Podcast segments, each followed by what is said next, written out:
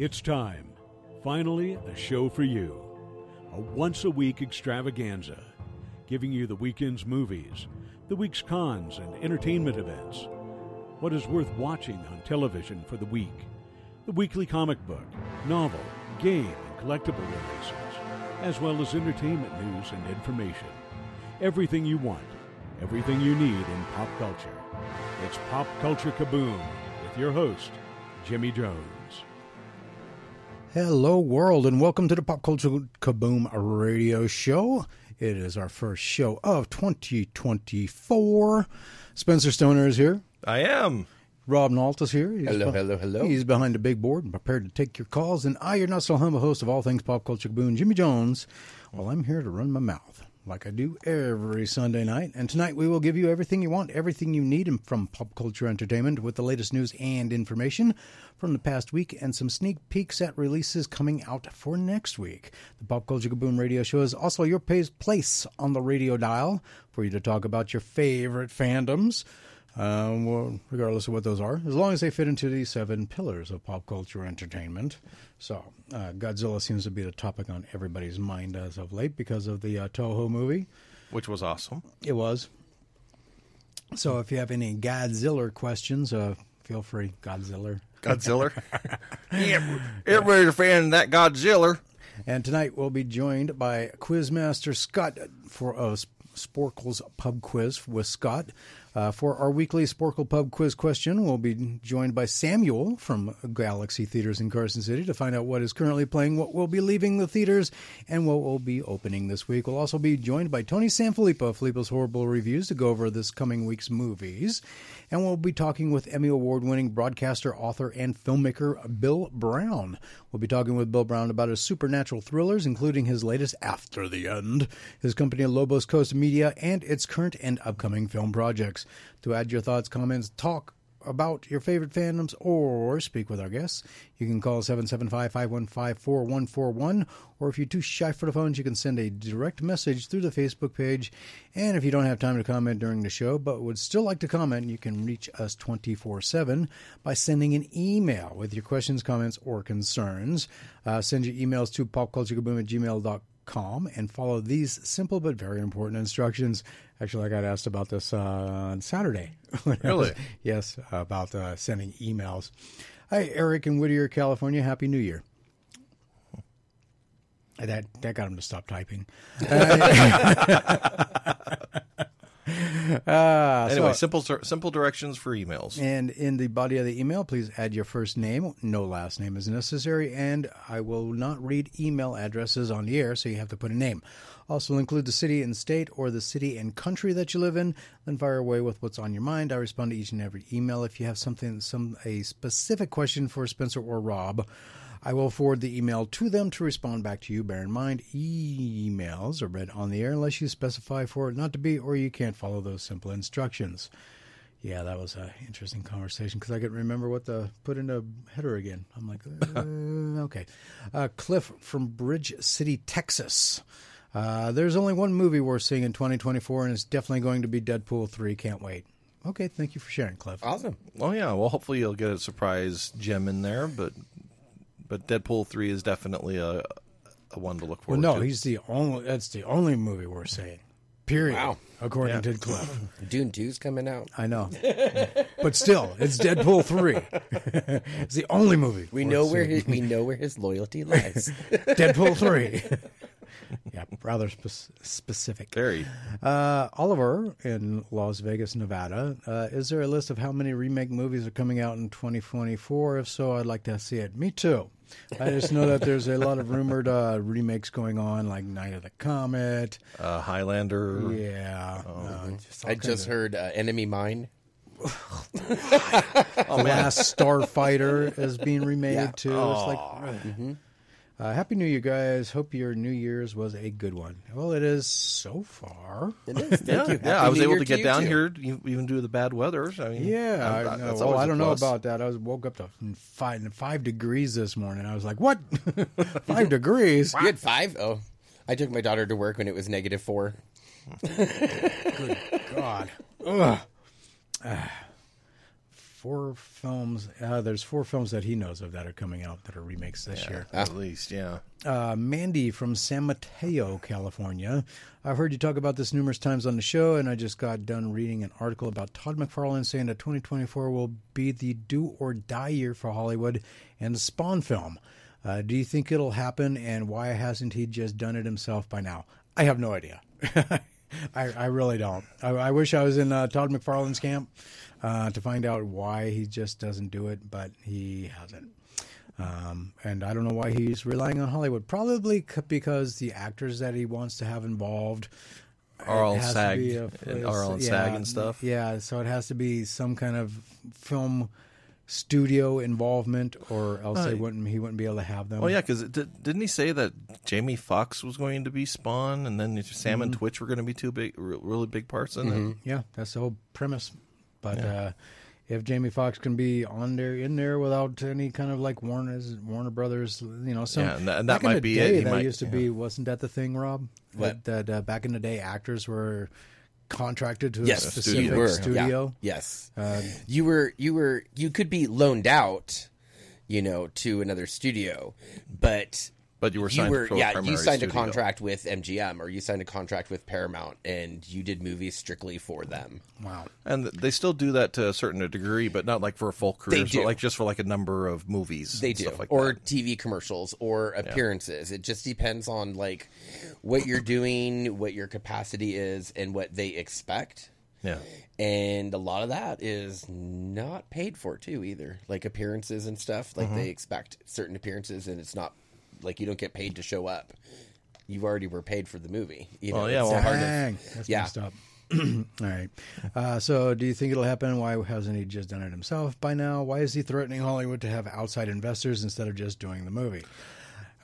Well, th- there is a rich guy mentality. I'm not saying Todd McFarlane has it. He But there is a rich guy might. men- men- mentality of you never spend your own money.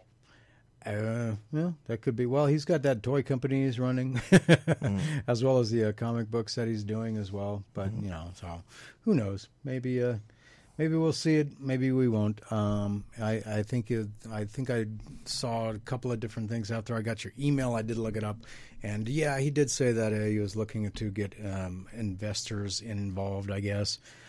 Well, you know, But, uh, you the, know. the more money you have, I mean, you know, like uh, like Marvel movies are you know over a hundred million to produce, and if he wants to do something along those lines, I don't even think he has that deep of a pocket. Well, a hundred million though. That's Godzilla. Kind of blew that whole thought process Oh, out agree. of the water.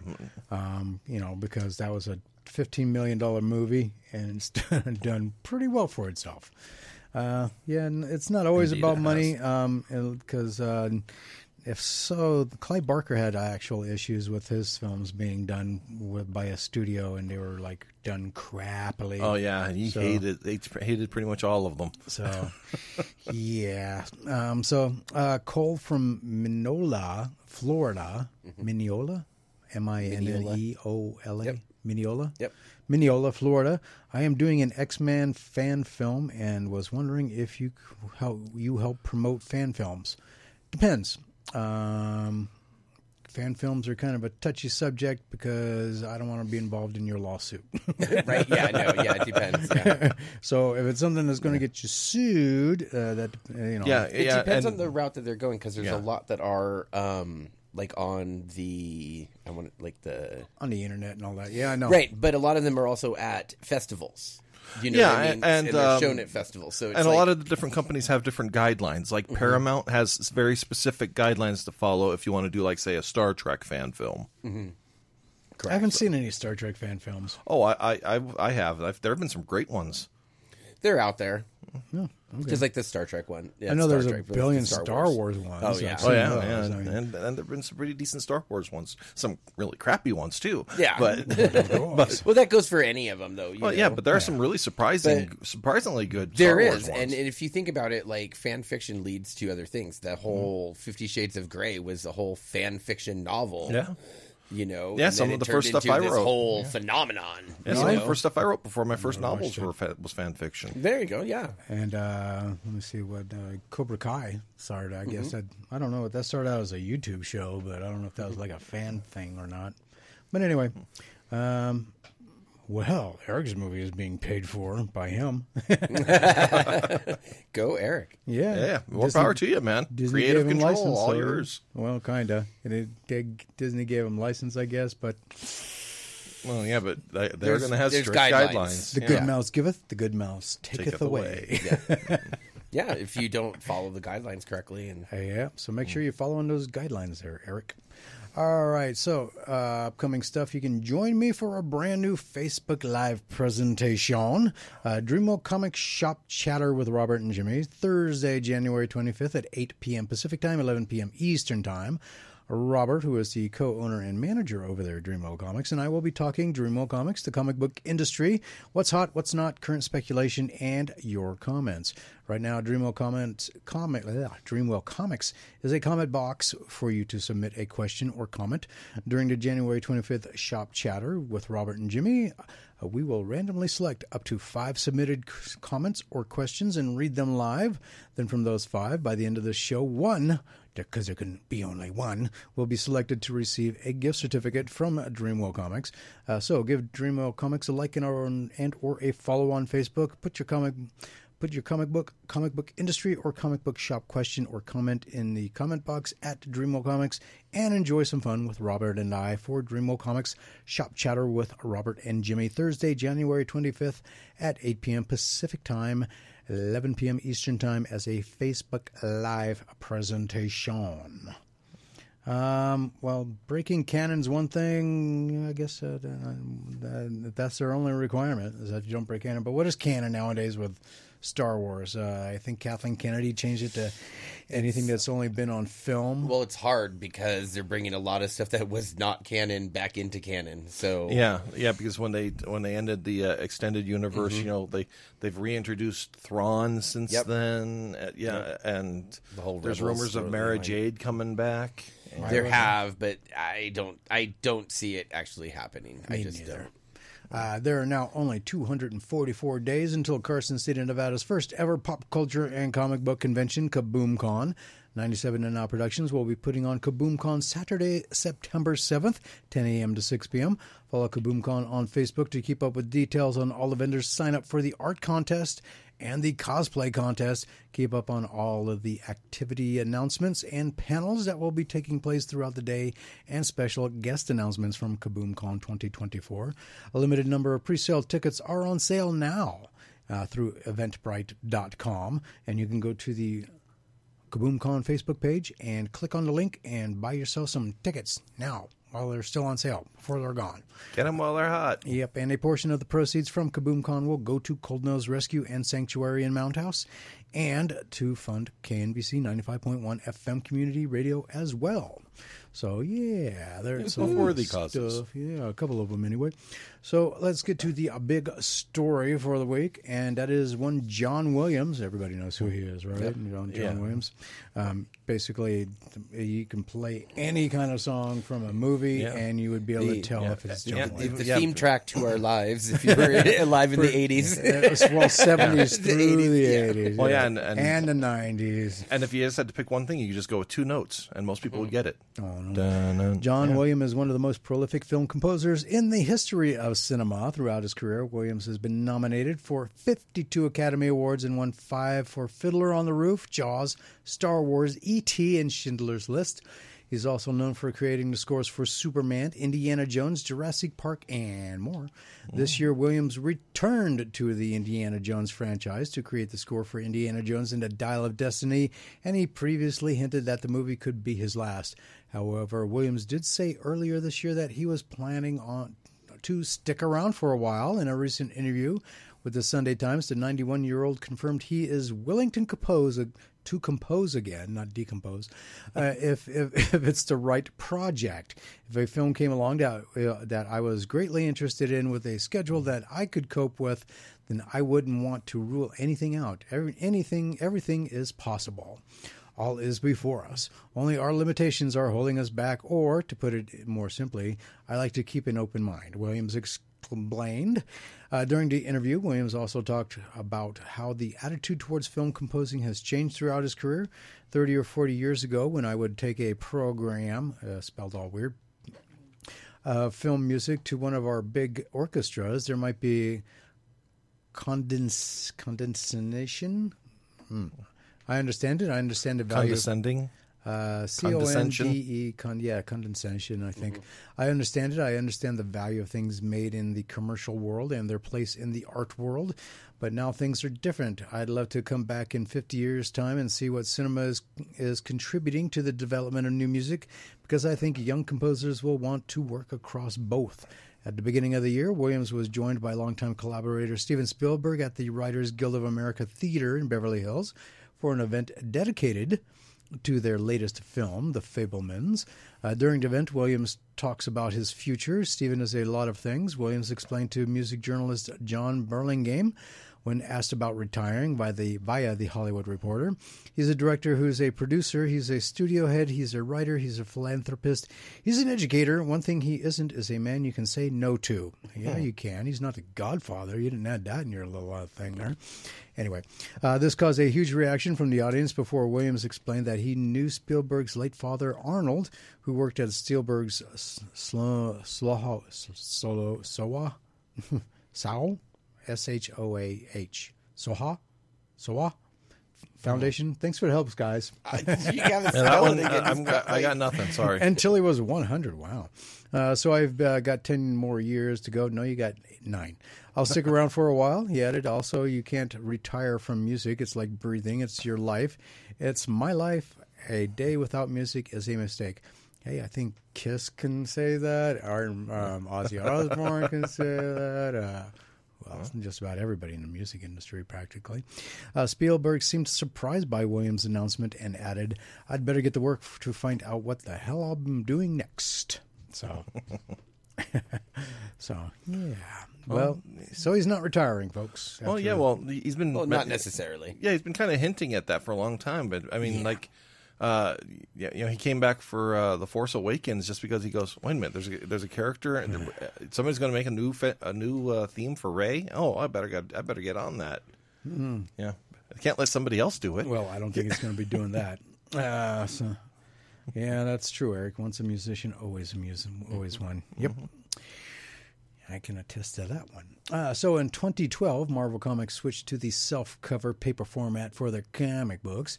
Traditionally, the paper quality of the cover of a comic was a, of a higher, glossier nature that than, than the newsprint in size, but then suddenly it wasn't. Marvel Comics countered this by increasing the thickness of their regular print paper. Ooh but not by much and not for long. Thirteen and a half years later, it appears that DC Comics has joined them with a series of self covers or thinner glossy paper across their regular monthly comic books. It cannot be ign- it hmm. cannot be ignored that paper printing and shipping costs have risen significantly hmm. and haven't shown signs of falling. Thinner, lighter paper costs less to buy and less to ship. However, it doesn't feel as good in the hmm. hand. Uh, it doesn't feel it doesn't have doesn't have the heft half the heft. heft. Have the Yeah. heft. Uh, and people notice. However, it appears that a number of DC Comics titles, including Batman number 141, are including the regular cover underneath the variant covers, and they are using the extra cover to sell more covers. That's a lot of I'm use sorry, of the what? word What? covers. Yeah. Yeah, that's just dumb. Uh, what a way to. Uh, anyway, uh, yeah, they're using extra covers to sell extra covers. yeah. That's that's redundancy. Okay. Yeah. But they're still using the flimsy paper. Yeah. Yeah, I know. I roll moment. What? I mean, makes you just throw your hands up and go, "What?" Uh, you you better not even open it because like as soon as you do, it's all crinkled. I mean, there goes your like nine rating. Even like oh yeah, no more nine point eight for you. no more eights. yeah, yeah. Uh, so that is the DC Comics Bay. Way. Batman number 141 and Superman 78 number 3 are out now at your local comic book shop if you want to check out this double cover nonsense. So earlier this week, Bleeding Cool took a look at when DC Comics realized that Warner Brothers owned lots of intellectual property and they could turn into comic books, even though they didn't do a lot of it. But we got Mad Max, Hanna Barbera, Lost Boys, and Django Unchained comic books out of it. Just no Dirty Harry, Goonies, or Mortal Kombat. But they did discover that as part of the journey, DC Comics decided that they owned Marvel's Machine Man character, all because he became he began as X-51, a character in the Jack Kirby adaptation and continuation of the Stanley Kubrick movie 2001: A Space Odyssey, published by Marvel in the 70s. So for this published by Marvel, okay. Did you catch all that? Yep. 'Cause- All right. We'll we'll continue this later, and I'll re- just restart it. But we're going to take our first break of the year, and we'll be back with more Pop Culture Kaboom Radio Show, and Quizmaster Scott will be joining us right after this break. So don't go anywhere.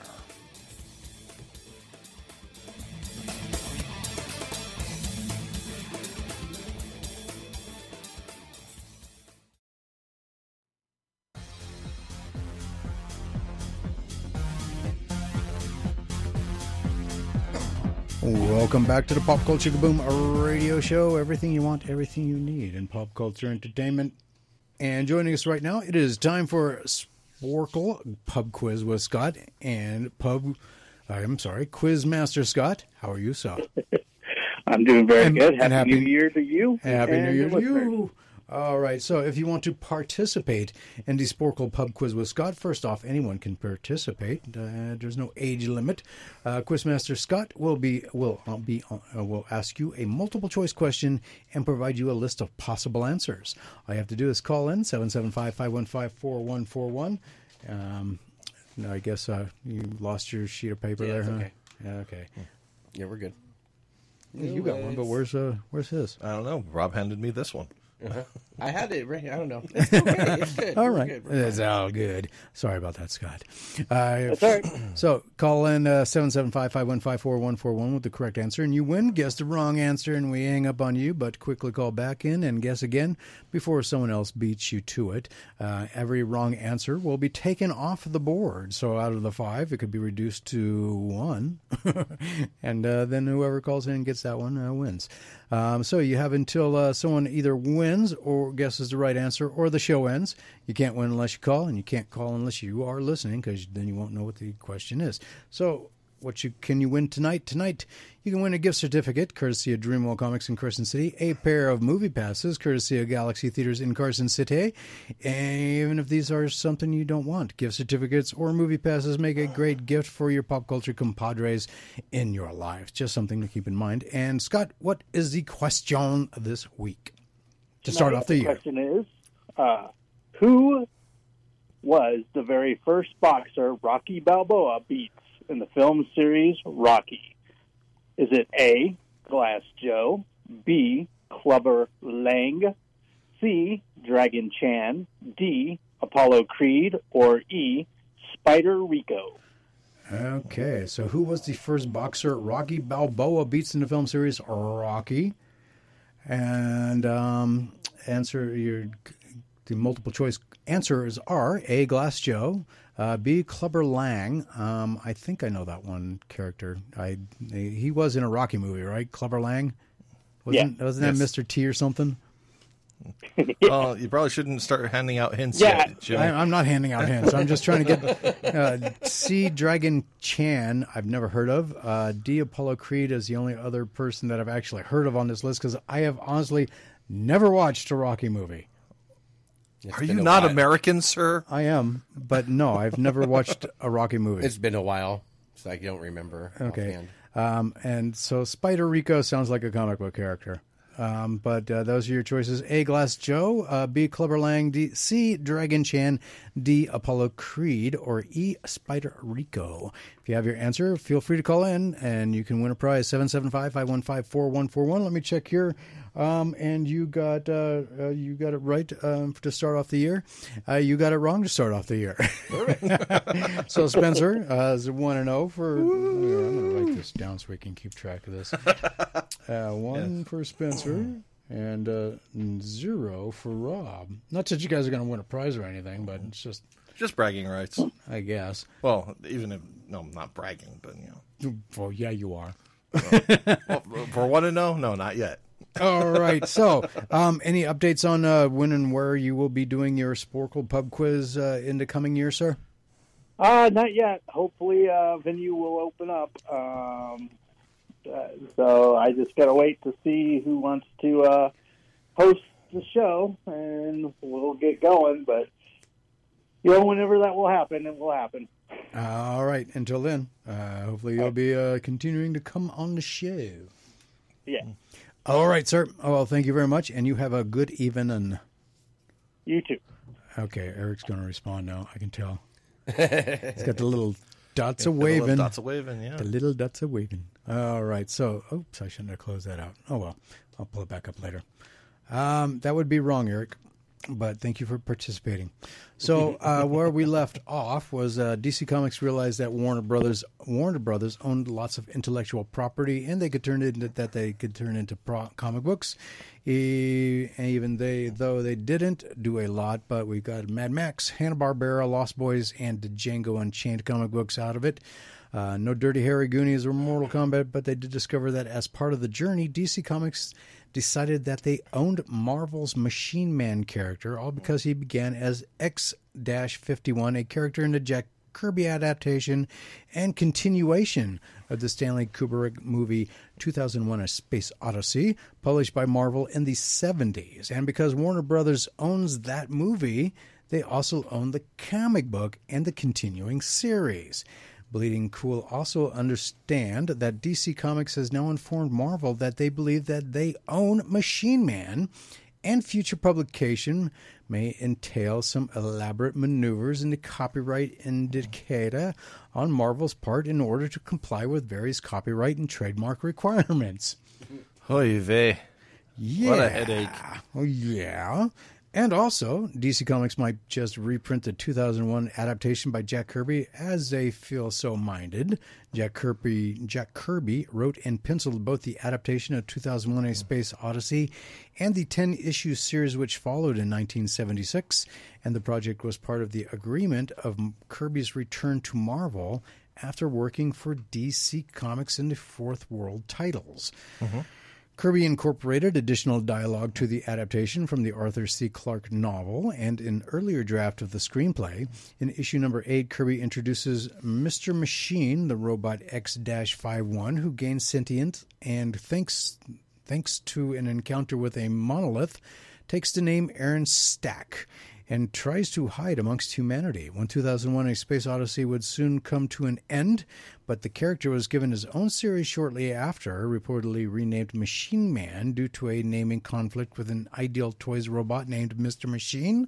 Subsequently, and the character would then appear in the likes of Thor, Iron Man, Machine Man 2020, Next Wave, Agents of Hate H. A.T. E, Next Wave, and the Iron Man 2020 event. But hey, with Warner Brother, Warner's and DC saying that they what they say, how about making him a new member of the Justice member of the Justice League? Um, no, um, I, I think legally that uh, they would have a claim to the likeness of X fifty one. Yeah, especially if you go But into the wasn't- technicalities like like Disney likes to likes likes to do with the. I mean, technically, he was called Steamboat Mr. Machine stuff, and yeah. the Robot X fifty one. But when after when he went into his own series with Marvel, that's when he got changed his name to Machine Man. So they'd have the uh, the They'd cop- have to they'd have to copyright both names. yeah Or oh, yeah. yeah. So Machine Man technically is not. Yeah, um, so they might have they might have a claim to like you said, like the X fifty one and and the Aaron Strode and stuff or whatever. But but yeah, it sounds like it's tenu- it's tenuous grasp at best for Machine Man. I think itself. DC should have other things to do besides coming up with looking for ways to you know pigeonhole Marvel with characters. well, yeah, but especially when you have to jump through so many circus hoops to get to it. I mean, Well, yeah, but the you know Marvel has done the same thing too with Shaz- with who is now currently known as Shazam when he was known as Captain Marvel at DC. uh, but still, you know, it's like Spiral would have a problem trying to do the To do it, to dance to around play all the this Twister stuff, yeah, yeah, yeah. game that they're playing. I mean, come on, just write, have somebody write better stories for you, and you don't have to worry about garbage like this. indeed. especially when you have to dig back so far. I mean, 2020. I mean, who who remembers Machine Man for Pete's sake? exactly. yeah, it's like I, I have to admit I am not among them. But speaking of DC Comics, uh, DC Comics has been doing without a Justice League for a couple of years now. Uh, their deaths, actually, it's only been like a year, hasn't it? Oh, they've all gotten better by now. Uh, their deaths in Justice League number 75 set up Dark Crisis and the Rise of Titans. And even though the deaths were swiftly reversed, shocking, the League was not reformed. DC teased that they would be bringing back a new Justice League at the end of last year, but it didn't happen. Indeed, in the comics, Amanda Waller has been using the lack of a Justice League to persuade President Joe Biden to give her more and more anti superhero power, anti superhero powers. Hmm. How's ad, how's she how's Biden granting Waller anti superhero powers? Fictional universes are a beautiful thing. It's the same way that you know the, the, the U.S. government creates in Marvel Universe the Sentinels to go up against mutants.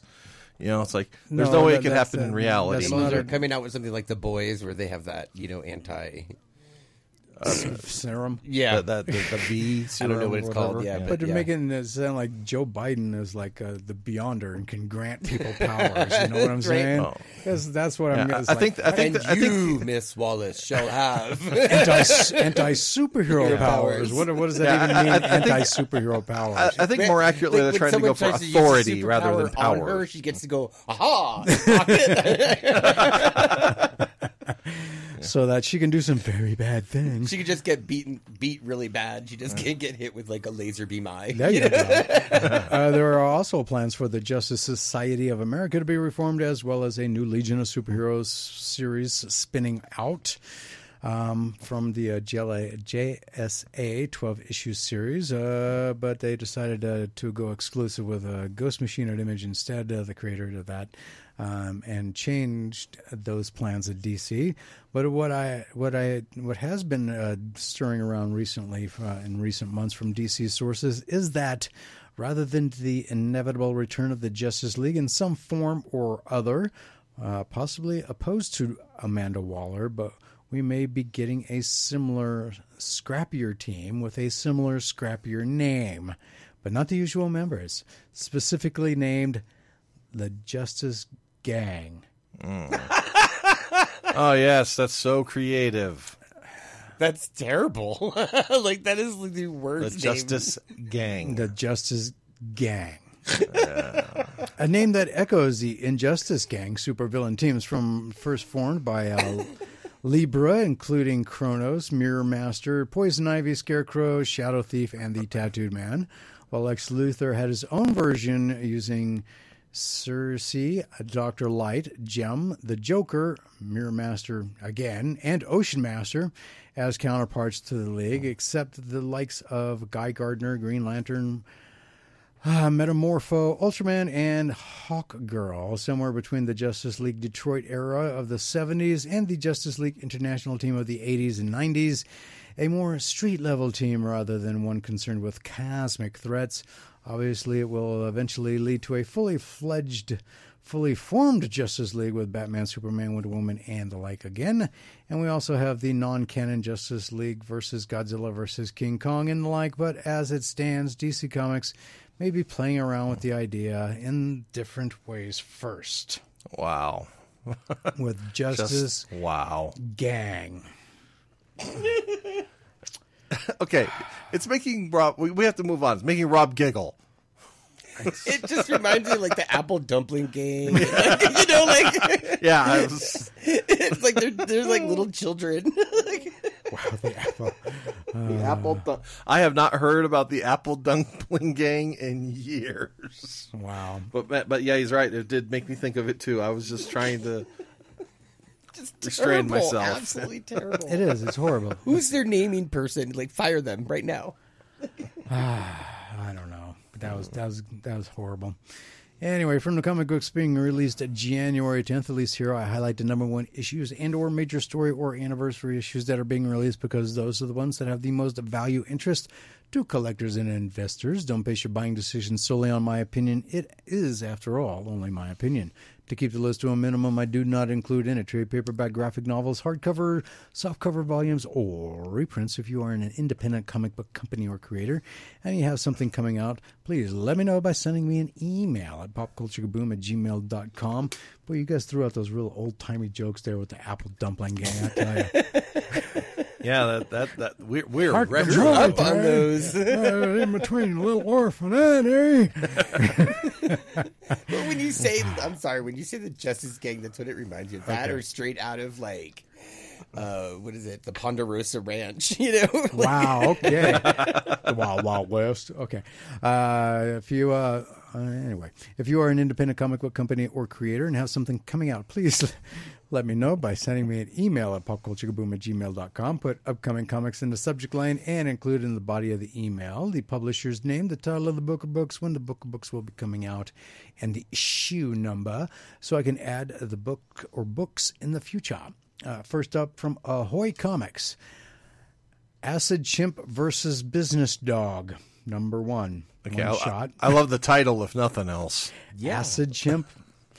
I don't know. Versus Um, business dog. Was it created from acid or does he throw acid? See, now I'm curious. and- uh, well, and then and then if he's a chimp, would it be acid dookie or? ew. and I don't know what kind of business Business Dog is doing, but I think it's on par with uh, the chimp. But anyway. He's the lawyer for the chimp. Oh That's yeah. Well, they're fighting each other. Okay. Anyway, I know. No, Bonanza, if that does not age us, it ages us a lot, actually. Actually, what uh, are you talking about? I'm as young as the year is old. Uh, it's still a big thing around here, actually, because it's Carson City, Eric. So you know where the uh, Yeah, who, Pon- who were they? Who, who lived at the Ponderosa Ranch? Oh, uh, Who lived at the Ponderosa Yeah. Ranch? yeah, Oh my god, it was the whole like that oh, stupid. yeah. that that's stupid Lauren family. Green. yeah, I know the Lorne Greene. actors. Well, but yeah, what's no, the I'm- name of their I'm- family? I'm, I'm going through. I yeah, I'm cannot even remember. think of it right now. That's why I said the Ponderosa Ranch. My dad watches it like all the time, though. Wow. It's- yeah, Okay. it's, it's eluding me at the moment. all right, yeah, all right. Bonanza. That's all I can think of the name of the show. That's not their like last name. Actually, uh, the Ponderosa Ranch is up in Tahoe. Uh, Yeah. It used to be a place you could actually go Yep. to, Yeah. and, but then they closed it. So you can use to take a hayride. Uh, I, I used to make fun of that. We used to go up all the time that. when my aunts would come out. the breakfast hayride. You're throwing scrambled The eggs at, and stuff, yeah. at wild Indians as they attack you. Uh, one shot, two cover variants for Acid Chimp versus Business Dog, and we'll have to continue that list when we get back. so don't go anywhere. More Pop Culture Boom Radio Show right after this.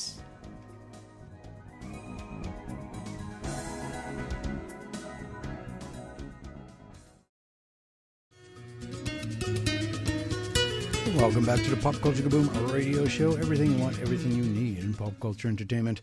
Um, Eric decided to chime in uh, that uh, uh, he thinks a modern Gilligan's Island would be cool, starting at like Lost, a plane crash on a jungle island. Well, then where would be the SS Minnow if it was a plane crash? That's what it would be called. I don't know.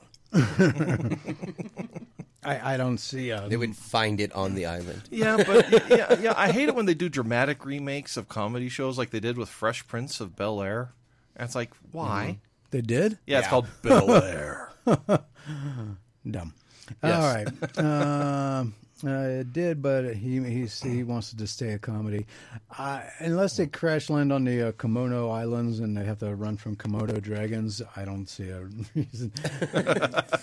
a Bermuda Triangle thing where they end up on like some other dimension is the only way that uh, would play out in any. kind of like. Lost. Is that what happened? Kind of. I never watched Lost. Yeah, it's uh, it, It turned out to be they were all dead.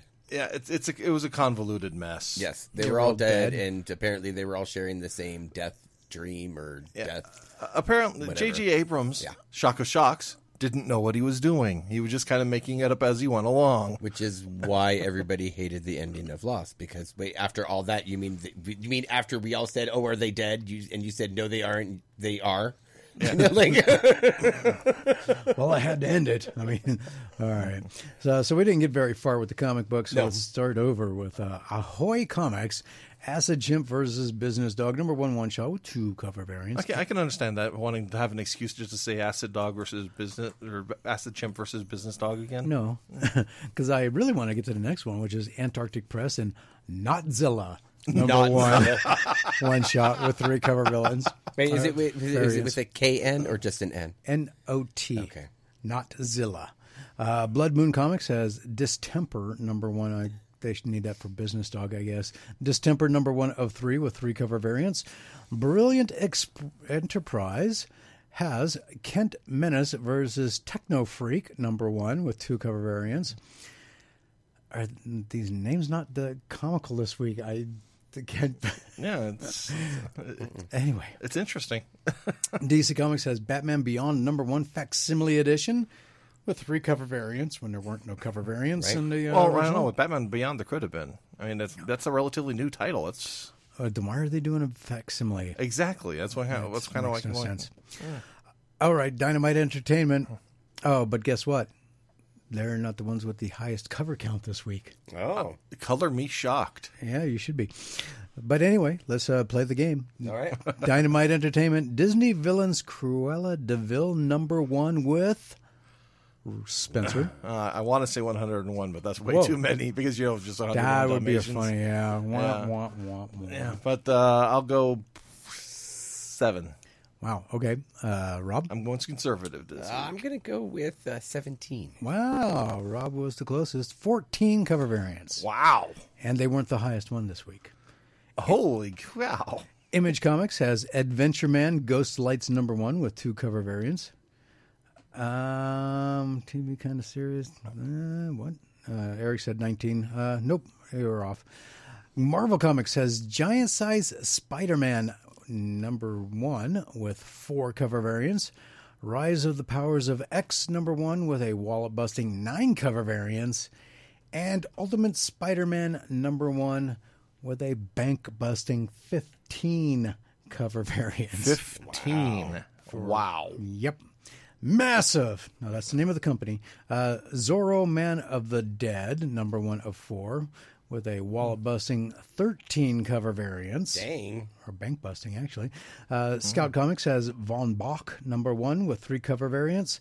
Titan Comics has Rebel Moon, House of the Blood Axe, number one of four, with a wallet busting eight cover variants. Well, that might actually make the characters more interesting. If they have the same characters, I mean, Yeah, who knows? House of the Blood Axe. I don't even know what that I was don't supposed to remember mean. any of that in the. Me like neither. that, I was like, is this a spin off? Is this a one shot? Is this a. no idea.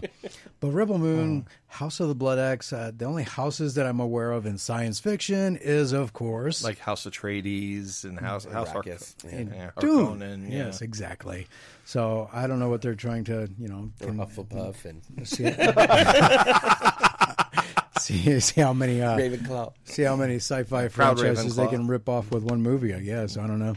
Uh, Zenescope Entertainment has Gretel Dark Impulses number one one shot brown chicken brown cow uh, with four cover variants, and those are your comic books coming out this week. Could be like when they did Red, when she was like, you know, it was Little Red Riding Hood, but she was actually a werewolf hunter. That's funny stuff. That's good stuff right there. Yeah, didn't yeah? Grimm Fairy Tales kind of has a line that's like that with with the different uh, characters. Okay. So Valve Corporation finally wrapped up the year with the 2023 Steam Awards as they released the full set of winners on Tuesday. Every year, the company likes to show off who the, you and they believe are the top video games of the year. So they do their own award ceremony where you vote on the games you believe deserve to be recognized in certain fields. The catch, however, is that you can't vote for games you don't own. In other words, no one can spam the vote beyond getting a group of people together who also happen to own the game to vote for their favorites. I know what a concept. The idea behind it is uh, that you you you're getting a much more genuine voting pool made up of people who actually played the game. But it also has the drawback of less popular games just never having the votes to make it past titles that clearly have a bigger audience and more downloads. So And not, titles but not necessarily a higher quality. yeah. Uh, so titles that sell well will always have an advantage.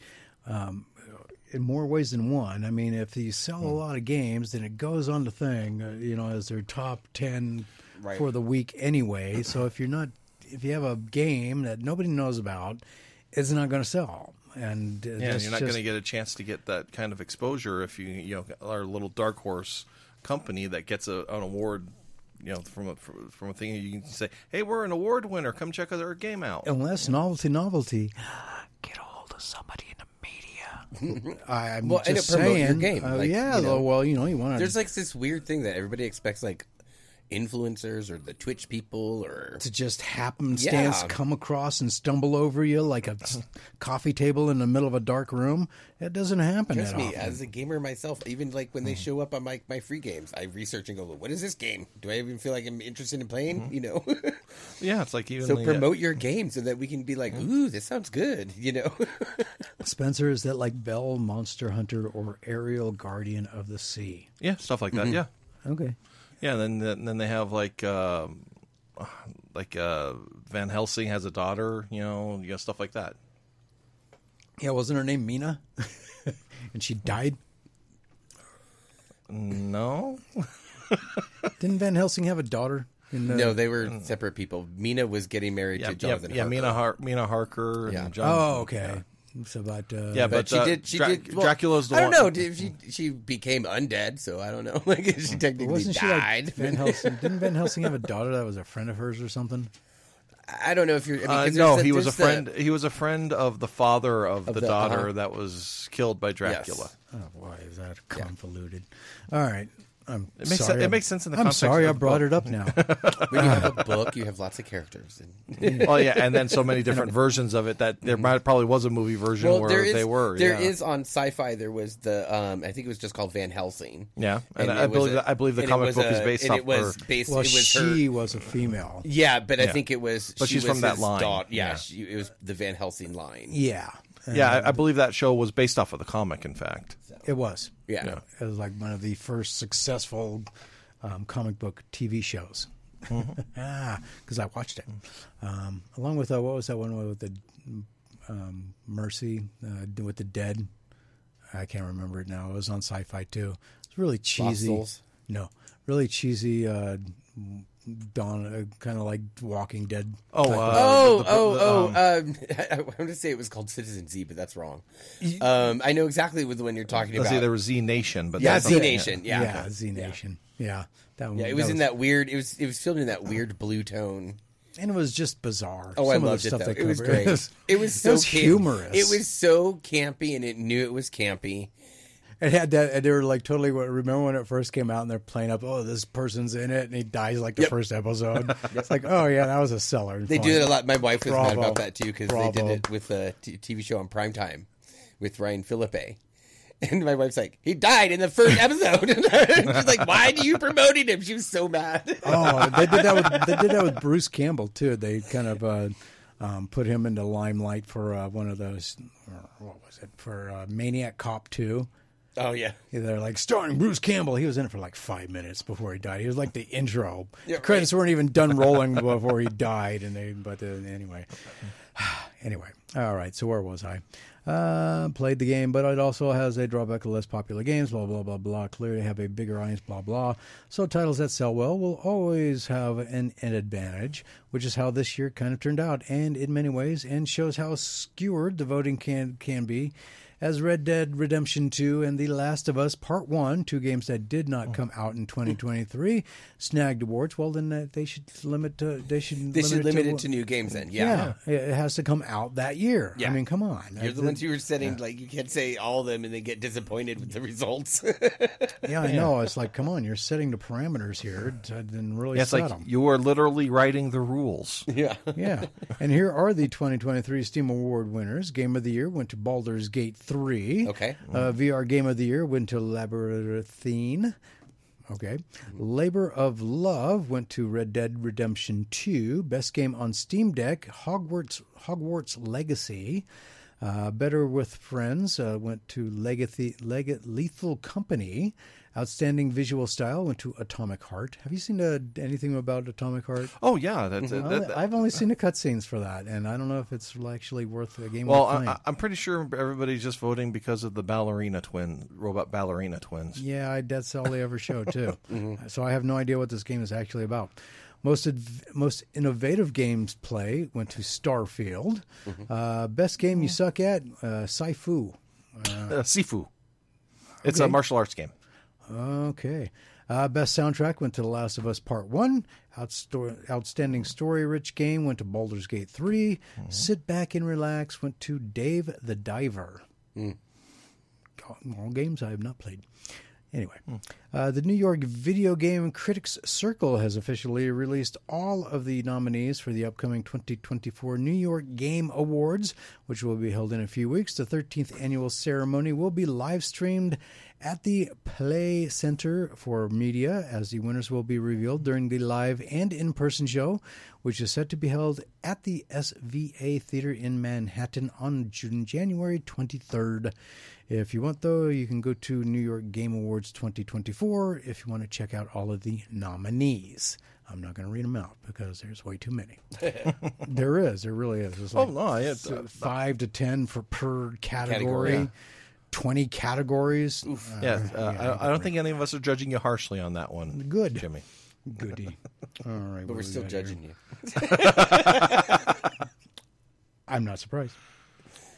Yeah, so uh, Robert says Cartwright. Um, Yeah. Yeah, yeah, we- yeah. We, we yeah we, we looked it up during the No, during the. you looked it up. I, I looked it up because it was driving me nuts. Because it's like it, it was in the it, it was in this avalanche of information in my brain, but I just couldn't dig it up in time. So I, I, did look it up. I wasn't concerned about it at all. Right. Actually, when once that segment, ended, when once the commercials came, or once the break We all came, knew what we were talking I was about. done. so, with that being said, uh, Riot Games have officially launched season you. 2024 for League of Legends with a ton of content to start off with right out of the gate. Aside from the major reveal being the re- preview of Arcane Season 2, this season will build around Arcane inspired gameplay and characters and to build up to the season debut in November, which will dovetail into Worlds 2024. The game will see changes to the champion mastery system as well as the return of arena mode, a brand new game mode to to be revealed. okay.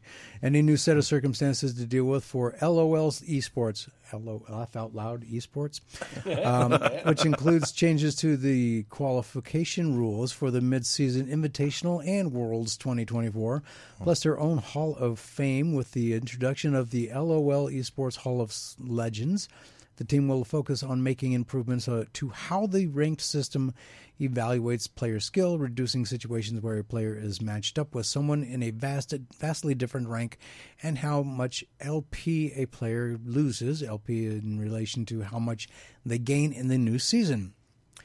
Okay, now I'm confused. Additionally, there will be changes to changing changes coming to the championship mastery system in the first half of the year. Vanguard is coming to league as a response to the feedback around high number of bots in games, disruptive Smurfs in ranked, disruptive Smurfs, and an increase in scripting. Uh, the impl- implementation will allow for live match termination and will refund LP to players in games with uh, with slash against detected cheaters and bots. LOL Esports will continue to increase the stakes around MSI and strengthen its connection to Worlds to that effect. In 2024, the winning team at MSI will be awarded a guaranteed spot at Worlds, which also counts as an additional slot for their region. The second best performing region will secure an additional seed for their region as well. This season will uh, will this season there will be a base of three world slots for the LEC, LCS, LCK, and LPL, the PCS and VSC. I'm talking in code now. It's, it's I honestly thought you were going to say PCP at one point. so I, I, I thought I was going to too. I was, I was I thought I was going to slip up there, but I didn't. Whew. Wow, that was close. But um, we're coming up on that hard break, and we got a lot more show for you. Uh, so don't go anywhere. We still got to no talk to, uh, yeah, hopefully no more acronyms. We still have to talk to Samuel over at the Galaxy Theaters, as well as Tony Sanfilippo with the movies, as well as our big interview with Mr. Bill Brown later on in the show as well, and more news for you. If you missed any part of tonight's show, you can catch it again how you say like this i say uh, by going to the um, pop culture kaboom podcast Produced by 97 and Now Productions, it is available on your favorite podcast platform. So just subscribe to Pop Culture Kaboom podcast. And we'll be back with more Pop Culture Kaboom radio show right after this.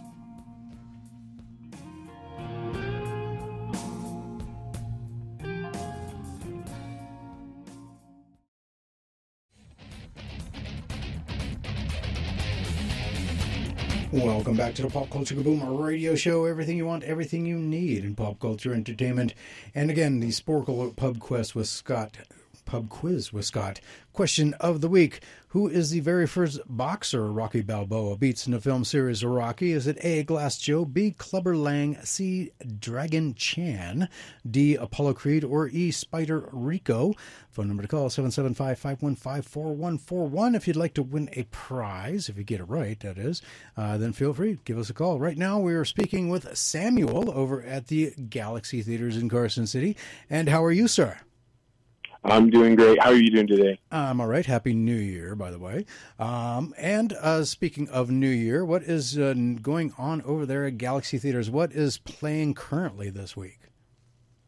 Yeah, Happy New Year. We have uh, this week we have The Color Purple, we have Wonka, and we also have Migration. They've all been uh, big hits here. And then uh, this Friday, the 12th, we're going to be playing Beekeeper and Mean Girls. Mean Girls. Wasn't that a movie already? Uh, yes, it was. Is this a a sequel or a new one. remake? It's a This remake. is going to be a remake. Yeah. Yeah, it's, it's First remake of the year that I'm aware of. Okay. I was wondering about that. I saw a thing on uh, YouTube about Mean Girls. I'm like, why are they showing stuff for a movie that's already come out? so, I, so I didn't click on it because I didn't. I'm like, I don't care about that. I didn't care about it the first time around. But yeah, all right, we- we, made it a week. Wow. All right. Before- One before they put a remake out. Nice. Well, there's your answer for that one. Uh, who was that? Uh, whoever can't asked for that his name. list. The, the gentleman Yeah. in Texas. Yes. Uh, well, I think it was Texas. Yeah, you want to know the you want to know there's a list of remakes coming out this year, and I Oh, was- there's your first. and so now you know there's at least one. All right, so uh, the Beekeeper and Mean Girls coming out on Friday. Is there anything leaving the theater this week? Uh, you know, we haven't had confirmation by the studios just yet. Unfortunately, we're not going to know until um, Monday. So, until tomorrow.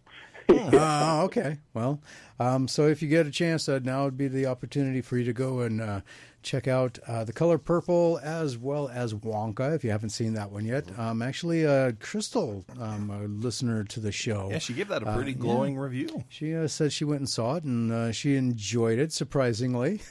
Yeah, she wasn't expecting to, and she was getting ready to walk out when it first started. She said, Ah, that was kind of like me with uh, Superman versus Batman. Remember that one? yeah. I almost walked out on that one. But anyway, um, so yeah, she uh, gave it actually a good review. So um, unfortunately, uh, or do you know yet if uh, I don't even think there's any info yet.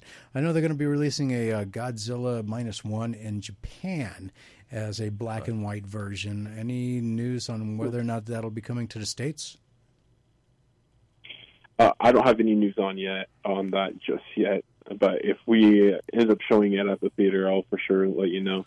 Awesome. "Oh, appreciate that." Yeah, because a lot of people actually like Rob wants to see it in black and white, so which surprises me. But It's kind of I- a nice homage to the I original classic Godzilla. movies, so to me, it's like uh, okay, uh, well, thank you, sir. Um, anything else going on at the theaters uh, that uh, uh, people should know about?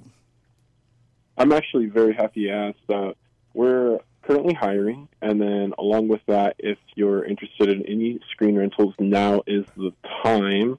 Uh, we're entering into the third season with school being in session, so uh, if anybody is interested, please just shoot us a call at 775-885-9500. Okay, um, and screen rentals can be used for uh, office gatherings, uh, any uh, special screenings, uh, and what if uh, like uh, independent film makers um, can they? Uh, Yeah. XYZ, all of the above. And, you know, if you have a creative idea, we'd love to hear you out and how you could use our space. Awesome. All right. Um, well, then, sir, I do appreciate you coming on and talking with us about what's going on over there at Galaxy Theaters in Carson City. Um, and you guys are open tonight until what, 11 o'clock? Uh, actually, we're uh, closed a little bit earlier, around uh, nine forty-five. Oh, okay. Last showing then. Okay. Um, but uh, all right. So that'll be that. Um, so you still have time after the show tonight if you're driving around, and we do got a caller. have a so caller. We're going to let you go, sir, and we're going to see All who right. is Thank calling so us, much. and uh, right, we'll thank talk to you you. later. All right. See ya. Hello, caller. You're on the air. Who is this, and where are you calling from? Uh, this is Jim from Carson City. Hey, Hello, Jim from Jim. Carson Carson City. City. Happy New Year. Happy New Year to you guys. Uh, Hey, yes. So last time I called, and I know it was a few weeks back, um, talking about Godzilla. That I see, I see arsenic and old lace. Yeah. You, you, Well, saw it? What'd the you sad think? news is, is I can't find it anywhere. No streaming services. They don't Hmm. have it in the classic movies at the library here. So, Oh. if you got any other suggestions for me, something I can actually find, um, that would be cool. Well, see, uh, Harvey is always a good choice as well with uh, Jim, with uh, Jimmy Stewart. Okay, so instead of helping you find it, he'll just give you a different movie altogether. No, that, that, that's fine. That's a, a different movie. What was that one called? Harvey. Harvey. Okay, another one I never heard of. Okay. Oh, it, it, Um, it's it's it's a weird one. It, uh, it it'll it, basically he plays uh he plays a town drunk, but he's also uh, like one of the nicest people you ever meet. Who uh, has a a six foot giant uh, invisible rabbit named Harvey who hangs out with him. Okay, this sounds perfect. And the last time I, the last one- the one I know about is uh, with um, it has uh, what's his name, uh, uh, Jimmy Stewart. Yeah, that's him. Yeah, that's the one. Okay, I'm I'm in the middle of looking that up for you. The uh, Arsenic and Old Lace, So, 1969 or 1941. You 1941. can rent it through uh, Google, the arsenic and old lace. Oh, really? Okay. Well, I try to avoid avoid Google. I find I think they're evil. But I'll Evil. that one. Evil. And also, uh, you can also rent it through Vudu. V U D Vudu. U. Yeah, okay, you is that an app that you Yeah. get Uh, like yep. on uh, on a Roku or something? Yep. Uh huh. Correct. Oh, Yes. okay. And they have I a don't bunch of that free on. movies too. So Yeah, so you can go to do that voodoo that Okay. you do so well. So well, yes. of All course. right. So while we got you on the phone, you want to take a crack at the uh, trivia question this week? Are you kidding me? Spider Rico. It was Wow. Spider Rico. Okay. It was too easy. I guess so. Well, you well, know what? Man, he knocks him through the ropes after the illegal headbutt. Come on, I know every I know every line in that movie. Well, you, you, uh, uh, you know, I, I, I got it right. Uh, Er- Eric and Rob did not. So, you know, you're in an elite group now. Wow. Okay. And as Mickey says, ha, he's a bum. He's a bum.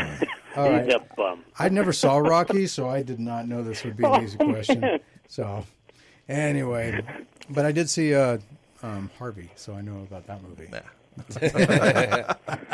yeah, so Anyway. both, both of those are good choices. Uh, so you get your choice, sir. Uh, what would you prefer? A gift certificate for Dreamworld Comics or two movie passes to Galaxy Theaters? Oh, two movie passes sounds wonderful. All right. Um, I'm going to put you on hold for a second. I'm And gonna get Rob your- is going to get to your personal info from you. um, so that I can pass it on to Galaxy Theaters. All right, sir. Very cool. Nice talking to you guys. All right, hold on for me, okay, Oh, sir? oh, old film You can got be it. found All right, at. thank you. Oh, wait. Uh, before you do that, um, Uh huh. uh, Jim, Yes. um, check out uh, archive.org. It is the Internet Archive uh, digital library of free and borrowable books um, and movies, I assume. Old film can be found at archive.org. Excellent. Archive.org. Thank you very much, Beautiful. Eric in Whittier, California, for that suggestion. Super cool. All right, and uh, All we're right. going to put you on hold for a second, and Rob is going to get your info. And uh, thank you for calling in. All right, so that was kind of quick. All right, I left off with the, uh, the 97 abbreviations here, um, talking about the. Uh, All the um, League of Legends stuff. Yeah. yeah. So uh, world slots for the LEC, LCS, LCK, and LPL. The PCS and VCS will each retain two world slots, and the LLA and CBLOL will each retain one world slot. And as previously announced, MSI 2024 will be held May 1st through the 19th, 2024, in Chengdu, China. Sounds right. It's Chengdu. That I think is all we need. Uh, Worlds 2024 will be held September 25th to November 2nd, 2024, and take place in Berlin for play-ins and Swiss stages at the Riot Games Arena, Paris for quarterfinals and semifinals, at the Adidas Arena, and London at the O2 Arena for finals. Uh, finally, to celebrate those who have made a lasting impact on the game, the sport, and the community, LOL Esports is proud to introduce the LOL Esports Hall of Legends, Legends version of a Hall of Fame. An independent voting panel of esports industry veterans and experts from every region will vote to select the very first inductee. These induct- in, those inducted will be celebrated both in and out of game. Okay. Good for them. Yay. Woo! I'm all confused after reading all those abbreviations. Quite honestly, I, I'm confused now. Right? So, remember that game Star Wars Outlaws? Yep. Yes. Mm-hmm. Okay.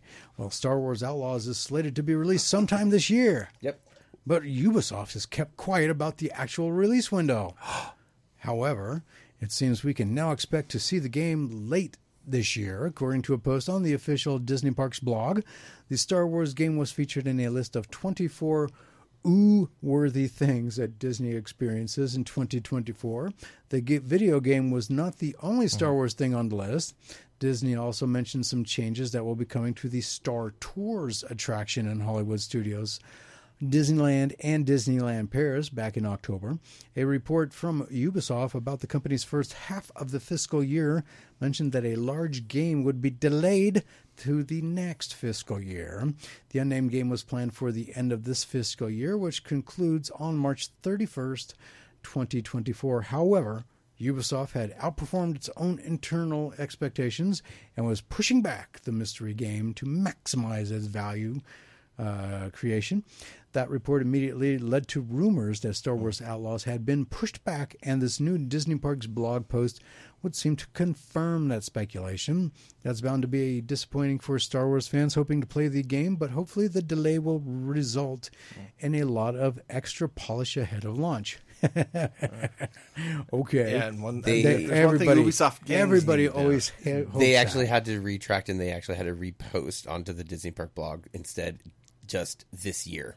Because Ubisoft was like, uh, no. Yeah, and, but if any games ever need extra polish before they're released, it's Ubisoft games. Um, Star Wars Outlaws is set to release on PlayStation 5, Xbox Series X and S, and PC. The game is set in a in the time period between The Empire Strikes Back and Return of the Jedi, with players taking on the role of a new character, Kay Vess. And her outlaw allies are planning one of the biggest heists the Outer Rim has ever seen. Ew. I'm, I'm adding all that in there. No, that's uh, actually the the quote's actual. Yeah. I just read it like I was a cowboy, and that seems like a compelling setup for a Star Wars game. No, it doesn't. It really doesn't. It actually looks really cool. Eh, eh. I liked it. I, I seen the uh, um, cutscene stuff about it, but not actual gameplay. Oh, so there's the gameplay's out there. Okay. Go look. Yeah, it's pretty good. Given that time per- period, players can expect to see familiar faces from the original trilogy, including Jabba the Hutt. Players will even be able to take jobs from an infamous gangster. Star Wars Outlaws will be the first open world game based on the franchise. Uh, that's debatable. Yeah, considering there's been that. Technically, Star Wars Galaxies was a sandbox and not an open world. So yeah, yeah, and, the- and then the Old Republic, a massive online role playing game. Yeah, that was kind of open world. I didn't like it because it was too much on rails, especially when it came to space combat. Yeah, but but it's still rails. open worlds that you go to. Yeah, Well, I yeah, but you're driven by storyline in those. mm, kind of. You can go off and do your own thing too. Mm-hmm. So, but anyway, um, so I'm I'm just debating this whole first ever nonsense. I mean, quite honestly. But anyway, uh, and Ubisoft is promising that players will be able to visit multiple planets throughout the game. In an interview with Edge magazine last year, creative director Julian, I'm not going to try and pronounce that, stated that these planets will not be procedurally generated and will all be handcrafted. Um, this person's last name, who I can't pronounce, also noted that the planets will be fairly large, saying that each will One will be roughly the size of two to three zones from Assassin's Creed Odyssey. Ooh, hmm. so if you played that game, you'll know what he's talking about, which I mm-hmm. haven't, so I don't. Uh, Star Wars Outlaws is not currently slated to release on Nintendo Switch, but the system will play host to a Star Wars game of its own this year. Star Wars Hunters was expected to release in 2023 on Switch, Android, and iOS, but was also delayed last year. Hmm. Well, see, they don't even consider like uh, Jedi Survivor and um, that to be open world because Really? there's- yeah, because there's too many closed parts of it. So that's why I think you know what I mean. So that's why I'm thinking like there's finally going to be like, oh, you're not restricted, like you know. Well, and there's a very fine line between um, open world and sandbox. Then, Mm-hmm. Yeah, but fine uh, line. yeah, but you know, people are just so obsessed with saying they want to be the first on whatever. It's like uh, what was it when the Hunger Games came out? Finally, here's the first here's the first movie franchise with a female lead, and it's like uh, Sigour- Sigourney Weaver and uh, and uh, Sarah Connor would like to enter the conversation here. Yeah, that's kind of Speaking of Linda Hamilton, did you hear the news? no. She has been signed on to Stranger Things season five. Oh, Oh, yeah, I did hear interesting. about that. If they ever get around to filming that It started actually this week. this week. Yep. This oh, week. That's how like they released the news. Like ah. yeah, I, I like our freshman high schoolers who are about thirty years old now. No, they're actually still like they're actually fairly young that because they started them when they were young. I know, I'm I'm, I'm, I'm exaggerating. I, I want to say the oldest one is actually Sadie Sink, I believe, and she's like 22. 22 and still in high school? Heck, that's just like French Fresh Prince of Bel Air. Hey, at least kidding. they're not 90210 where they actually were 30 playing like six, 15 year olds. Oh yeah. That's, that's speaking of Brian Austin Green's in one of our movies we're reviewing this Yep. week. Brian Austin Green, what was He was in 90210. Yeah. he was? Yes. Okay. Well, no, no, just, I didn't watch it. What is who did interesting conversation. Oh, it was. I don't even remember, but he went out with Donna, Who's Tori Donna? Spelling's character. Oh. he went out with Donna. Who's Donna? I feel like I'm at a family reunion. I don't know anybody. Who? Dude, that was such an obsessive show back in the Yeah, day. it was. All right.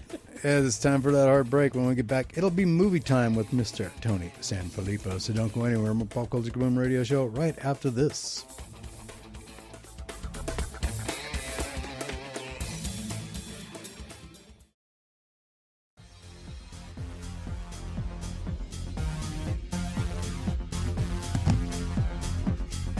Welcome back to the Pop Culture Boomer Radio Show. Everything you want, everything you need in pop culture entertainment. Each week, the film powers that be release dozens of movies, some of which you'll never hear about except here. Each week's upcoming releases are carefully picked over from Rotten Tomatoes, and up to five films are selected from genres that I would watch. And those genres are action, adventure, horror, science fiction, anime, or fantasy, and that is pretty much it. With that in mind, we sit through some of the most hideous trailers ever made, and we'll read you the synopsis of each film, then give you our not so humble opinions. Bear in mind, we are not professional movie critics. We are just overly opinionated blowhards by Mr. Tony Sanfilippo. Filippo's Horrible Reviews is. You can catch all of Tony Sanfilippo's reviews of concerts, television shows, and movies at Filippo's Horrible Reviews. And how are you, sir? Happy New Year. Happy New Year to you, Jimmy and fellas. It's uh, great to be back on the air after a few weeks. I'm doing great. I'm doing what I know best, and that is traveling. uh, I am I am live inside an Airbnb on Ocean Beach, California, which is just a suburb of uh, well, it's a little outside of San Diego. So. Lucky you. Uh, I don't know if you catched the show earlier, but uh, oh, I actually, I don't think I mentioned it on air, actually. But it was like uh, this morning, it was five degrees. Uh, yeah, you mentioned four the, earlier, and, Oh, and that was like mentioned negative negative four. four. I said five. Oh yeah, five. Ugh. Yeah. Yeah, the, the the crummy thing when I get back to Colorado, that storm that just graced its presence with you guys is coming to Colorado, so I'll be flying into that tomorrow. So that should be Oh awesome. joy! Lucky you. Yeah, Okay. I'm Hopefully you thinking get in at least this chilly sixty here. You know, Yeah. good sea breezy here, so it's cold, but it ain't that cold. So Yeah, Good for you. All right, so here on the Pop Culture Boomer Radio Show, we utilize the carefully crafted and patented Pop Culture Boom movie rating system, which is as follows. If it is worth seeing in a theater at full price, it is a good, not a great. That is to be determined by you if you choose to see it in a theater. If it seems worth seeing in a theater as a matinee or in your town's cheap theater, it is a so so. If it seems worth seeing on a streaming service or as a rental or however you choose to watch a film while avoiding social interaction, it is a blah. If it is deemed so awful you should wait for it to be on public television, it is considered a touch brown because FCC regulations say we can't use profanity. Uh, so here are the movies coming out January 8th through January 14th. And we're going to end it with the 400 pound gorilla la, la, la, in the room this week. But first, uh, let me see here. Uh, let's start off with The Night They Came Home. They came home. All right, starting it off, it's uh, already in a bad spot because inspired by true events, the night they came home chronicles the ruthless exploits of the Rufus Buck Gang, a group of outlaws who clashed with the Indian Territory of Middle America at the tail end of the 19th century. The combined force of local lawmen and Indian police aimed to take down a cold-hearted band of fugitives with vengeance on their minds. Okay, uh, so Danny Trejo is in a movie, and it actually looks like he isn't going to die. Because he's just sitting there telling stories like he's some kind of weird crypt keeper of the Old West or something. Not a bad concept, actually, when you think about it. But man, this attempt to modernize the Old West by giving it uh, some sort of Robin Hood slash today's gangster vibe falls flat on its face. I can't get behind any sort of glorification of criminal criminal behavior, no matter what time period. I'm giving it a touch brown. Uh, Tony, what say you? Machete in a western. Woohoo! Danny Trejo and David Silver from 90210, that's Brian Austin Green, are in a modern western with some action and a so-so story. I would not go rush to see this. I guess it looks okay, but you know what? Realistically, it's a new year. Same me. I'll never watch it. Touch brown. I just won't. I can't lie to you guys. No, I won't watch it. Spencer, what say you? Well, I love Danny Trejo. I mean, uh, and he looks like he's he could be an interesting character in this. And when I saw, when I saw, uh, you know, Brian Austin Green, I'm like, no, no, that's not him, is it? Yeah. Yeah, it's like holy crap, it is. So yeah, and and uh, I just thought, hey, this and and the action looks fun, and you, you have a lot, you have you know the good old fashioned cantankerous lawman there, and and the the, the the saving grace to this for me is the inspired by true events instead of the very important distinction of based on true events. When it's inspired, you, you can be a little more loosey goosey and feel better about it. So, but uh, I, I think the action looks fun. Uh, I, I uh, look forward to uh, Rufus Buck getting uh, getting old fashioned justice in that, and uh, I, I won't go to, to see it in a theater. Yeah, but but uh, so, just kind of a cozy, fun night at home. I, I'll give it a uh, well, maybe a so-so. So so. A That's not so-so. a cozy night at home. That's at the matinee. Yeah, I know, but I can I can I, can- I can see going to a matinee for this. Rob, what say you? Uh, yeah. So you have Danny Trejo, which I like. I like the concept that he's kind of like the narrator who bookends the whole like thing here.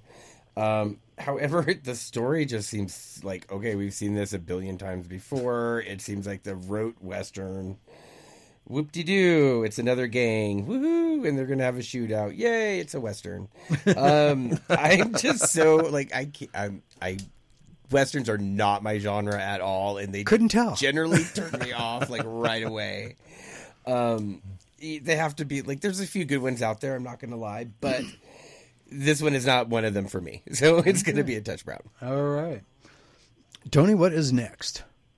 Oh, I did it my way. Okay, tell me, tell me all about her, Frank.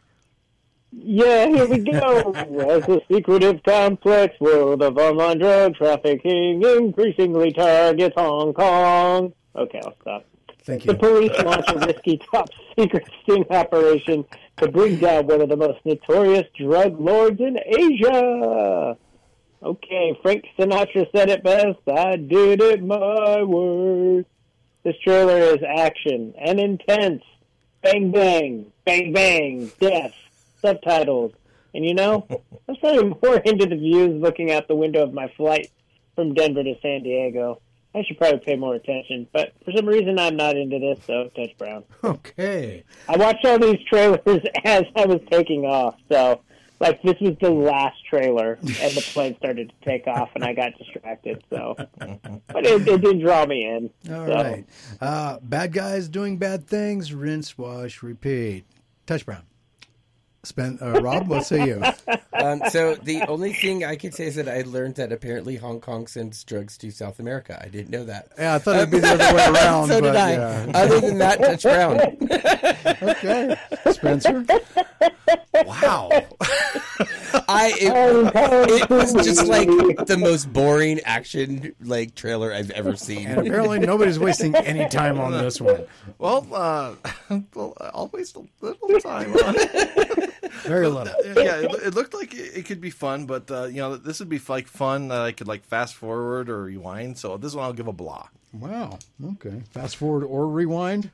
Well, yeah, well, well, well, subtitles, sometimes you know if there's a big explosion big enough, you might need to rewind to, to reread the subtitles. All right. the next- Oh, okay. I thought you were going to watch it and fast forward. You're like, oh, that was the best. Oh wait, uh, that was a 30 bit, seconds wait. Let me watch that again. Yeah. and let me Yeah. rewind it. No, rewind it. It probably wouldn't be as boring or slow. Like Maybe it'll make more sense in reverse. I don't know. Yeah, and, and, and fast forward to the next explosion. You know, skip all Uh, that boring talky stuff. Next one is an acronym. TIM, T I M, stands for Techno- Technologically Integrated Manservant. An engineer begins work on her company's latest product, an AI humanoid called Tim, Technologically Integrated Manservant. Think things take a turn for the worse, as they always do, when Tim's surveillant programming leads to a dangerous obsession with her. I love you. Beep, mom. Happy man servant. Beep, bop, beep. Short circuit. Eat, oot, eat. Okay, you know what? You could be the perfect don't one. What was that movie um, with the robot in it? Uh, Megan. No. Short circuit. The, like, yes, short circuit. That's what. No it is. disassemble. Uh, the, Johnny Five alive. Ton- Tony's going to be doing. Tony's going to be voicing the remake. Of that one. All right. Oh, man. So the in the latest AI technology gone wrong comes this slightly boring slow slow build and it's too slow for my taste. And thanks to a step by step movie uh, trailer, I could skip the entire movie since I just watched it. Very spoiled recap. So touch brown. Tony, what say you? Oh, can I get a personal assistant that goes to work and wakes up at 2:45 daily and go drop all the pallets himself and be bitter when we don't make openings? So that that'd be nice if I could get my own Tim. Wow. But here we go with the movie. The AI robot falls in love with a woman and does what he can to break him and his her boyfriend up because you know why why not? Wedge a little jealousy in there. The trailer shows you everything you need. The robot wants sexy time with the lady. She's not having Bender Rodriguez. He gets jelly and all crazy. And then short circuits worse than Johnny Five, and boom! They have to take out the corrupt machine. Seen it, been there, done that. It's been done better. Touch Brown. Okay. Spencer?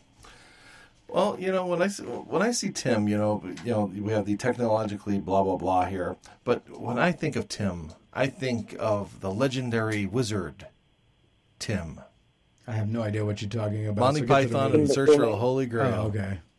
and nobody can beat that Tim. So I'm going to touch Brown this one. All right. Rob, what say you? Um, yeah, I think Disney's version was better of this. Um, their TV movie of the week. Wow. um, this just looks so terrible. Whoever they have acting as that AI guy is just get like lose him, like drop him immediately if you were his like person. Like, don't ever put him in anything else. Uh, terrible. I Absolutely am a manservant. Yeah, Touch Brown. All right, the second brown streak of the year. All right, completely. I'm going flatline this week so far. Tony's going flatline this week so far. Rob's going flatline this week so far. Spencer's the only one who had a pulse at the beginning, um, and he's gone downhill. s- Right. So, Yeah, All pretty right. steadily. so uh, what is next, Tony? Oh, it's time to get down with the Great Pretender because it's been three years since Wit Studio captivated the world with the dizzying tricks and ingenious scenarios that emerged from the Great Pretender series.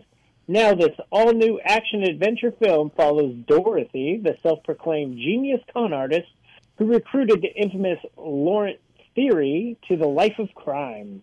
This time around, she has been defeated at her own game by the Shanghai Longhu Bang and is thought to be dead, but she soon reemerges in a small seaside village. Pursued by the underworld of Taipei, she heads to Kyoto, but what will she find waiting for her? Dot dot dot question mark exclamation point. Dun dun dun. Music sounded straight out of Mario Kart. It's like a little like the little intro. That's what I kept thinking about. It's a Japanimation film with English dubbing. Um, the animation was nice. I have seen better Japanimation anime, um, like the style of it, but this was still wonderfully done. The story seems to be about a con man making friends or something along the lines. I mean, I'll never sit through it, but if you're a fan of Japanimation, this might be up your alley. Um, it starts, uh, unfortunately for me, 24 starts in the toilet bowl. Touch Brown. wow. It continues okay. to stay. Yeah, because I, 'cause I won't watch it. All right. So it's really nice to it, though. So I am not joking when I say that this feels like a combination of Ocean's Eleven and Cowboy Bebop. Also, what was up with those subtitles? So at first, it's like part in Japanese, part in English, and then the subtitles absolutely did not follow what they were actually saying, even in English. So it was very confusing for me. And for those very reasons, this feels so predictable that I am forced to give it a touch brown. Yes, exactly. Rob, what say you? Um, yeah, this de- is not a movie for me. I'm not like, I like Japanimation and stuff and anime, but this just seemed like the same. Like I could have sworn I saw like the same characters that I've seen over and over again. Especially that one guy with the really round head and the big eyes that took up like his whole face. I could have sworn I've seen him in other things. You have like every other Japanese. Even though it's a cartoon, I swear I've seen him uh, in other One things. Punch Man, Pokemon, you name it, you've seen it. um, and then I was very confused by like the story. Were they all like gathering around to do a con? Were they involved in it? I, I was very confused. I was not. It, it didn't make sense to me. So it's a touch brown. Unfortunately. Oh, okay, Spencer. Well, you said uh, you know Ocean's Eleven meets uh, Cowboy Bebop like it's a bad thing, and I, that actually was exactly what I was thinking. But I was thinking like that made me want to see it more. Well, I said I was not joking when I said it feels like a combination. Well, I mean, yeah. usually I make a that's a joke, but no, Well, yeah, yeah, it's but not yeah, a joke. it yeah, does, it it feels yeah. feels like a combination of Ocean's Eleven and Cowboy Bebop. Yeah, and I, and uh, that's part of the reason why I'm actually kind of interested in this. You know, uh, It took me saying that. oh no, no, no, no, no, because I thought the exact same thing, and I was Oh. like, yeah, no, no. When when you said that, I'm like, jerk stole my line. No, I but- didn't.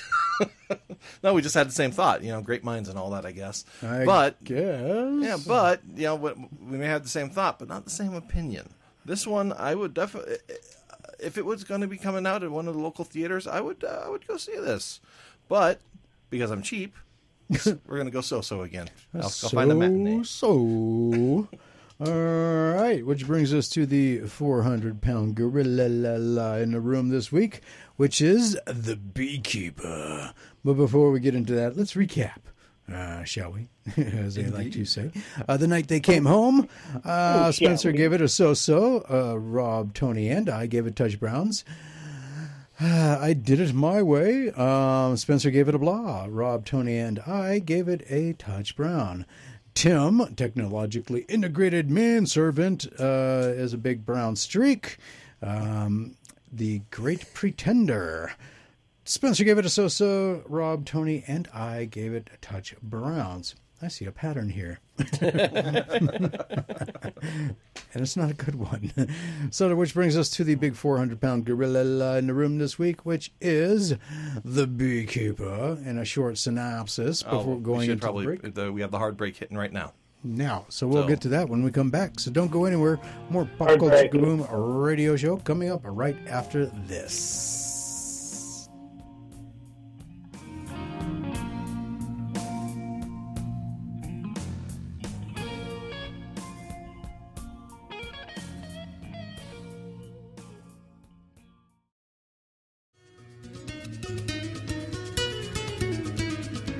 Welcome back to the Pop Culture Kaboom radio show. Everything you want, everything you need in pop culture entertainment.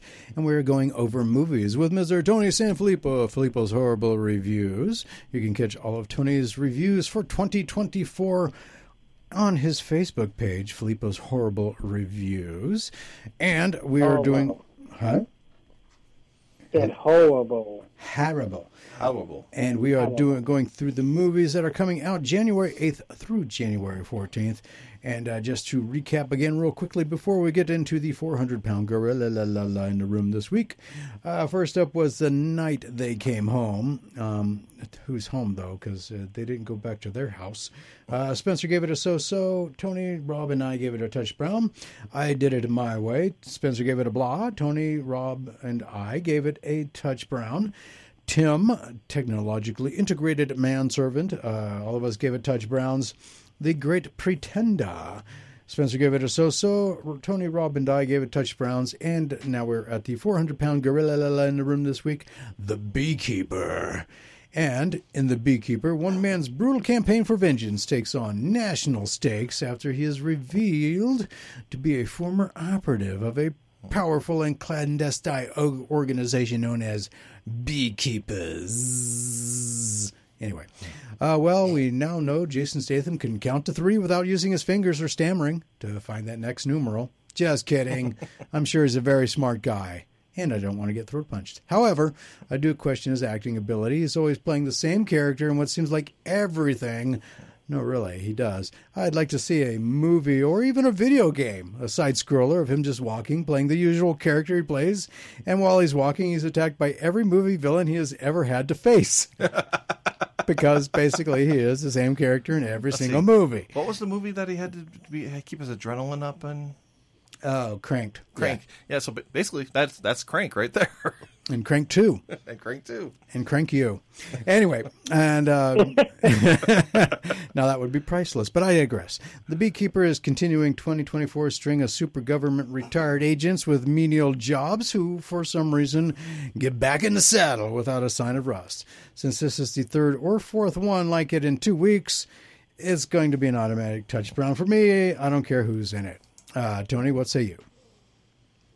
Oh, I pictured Nicolas Cage and the whole "not the bees" line, but instead of it, Jason Statham doing Jason Statham things, fights, guns, action, accent, charms.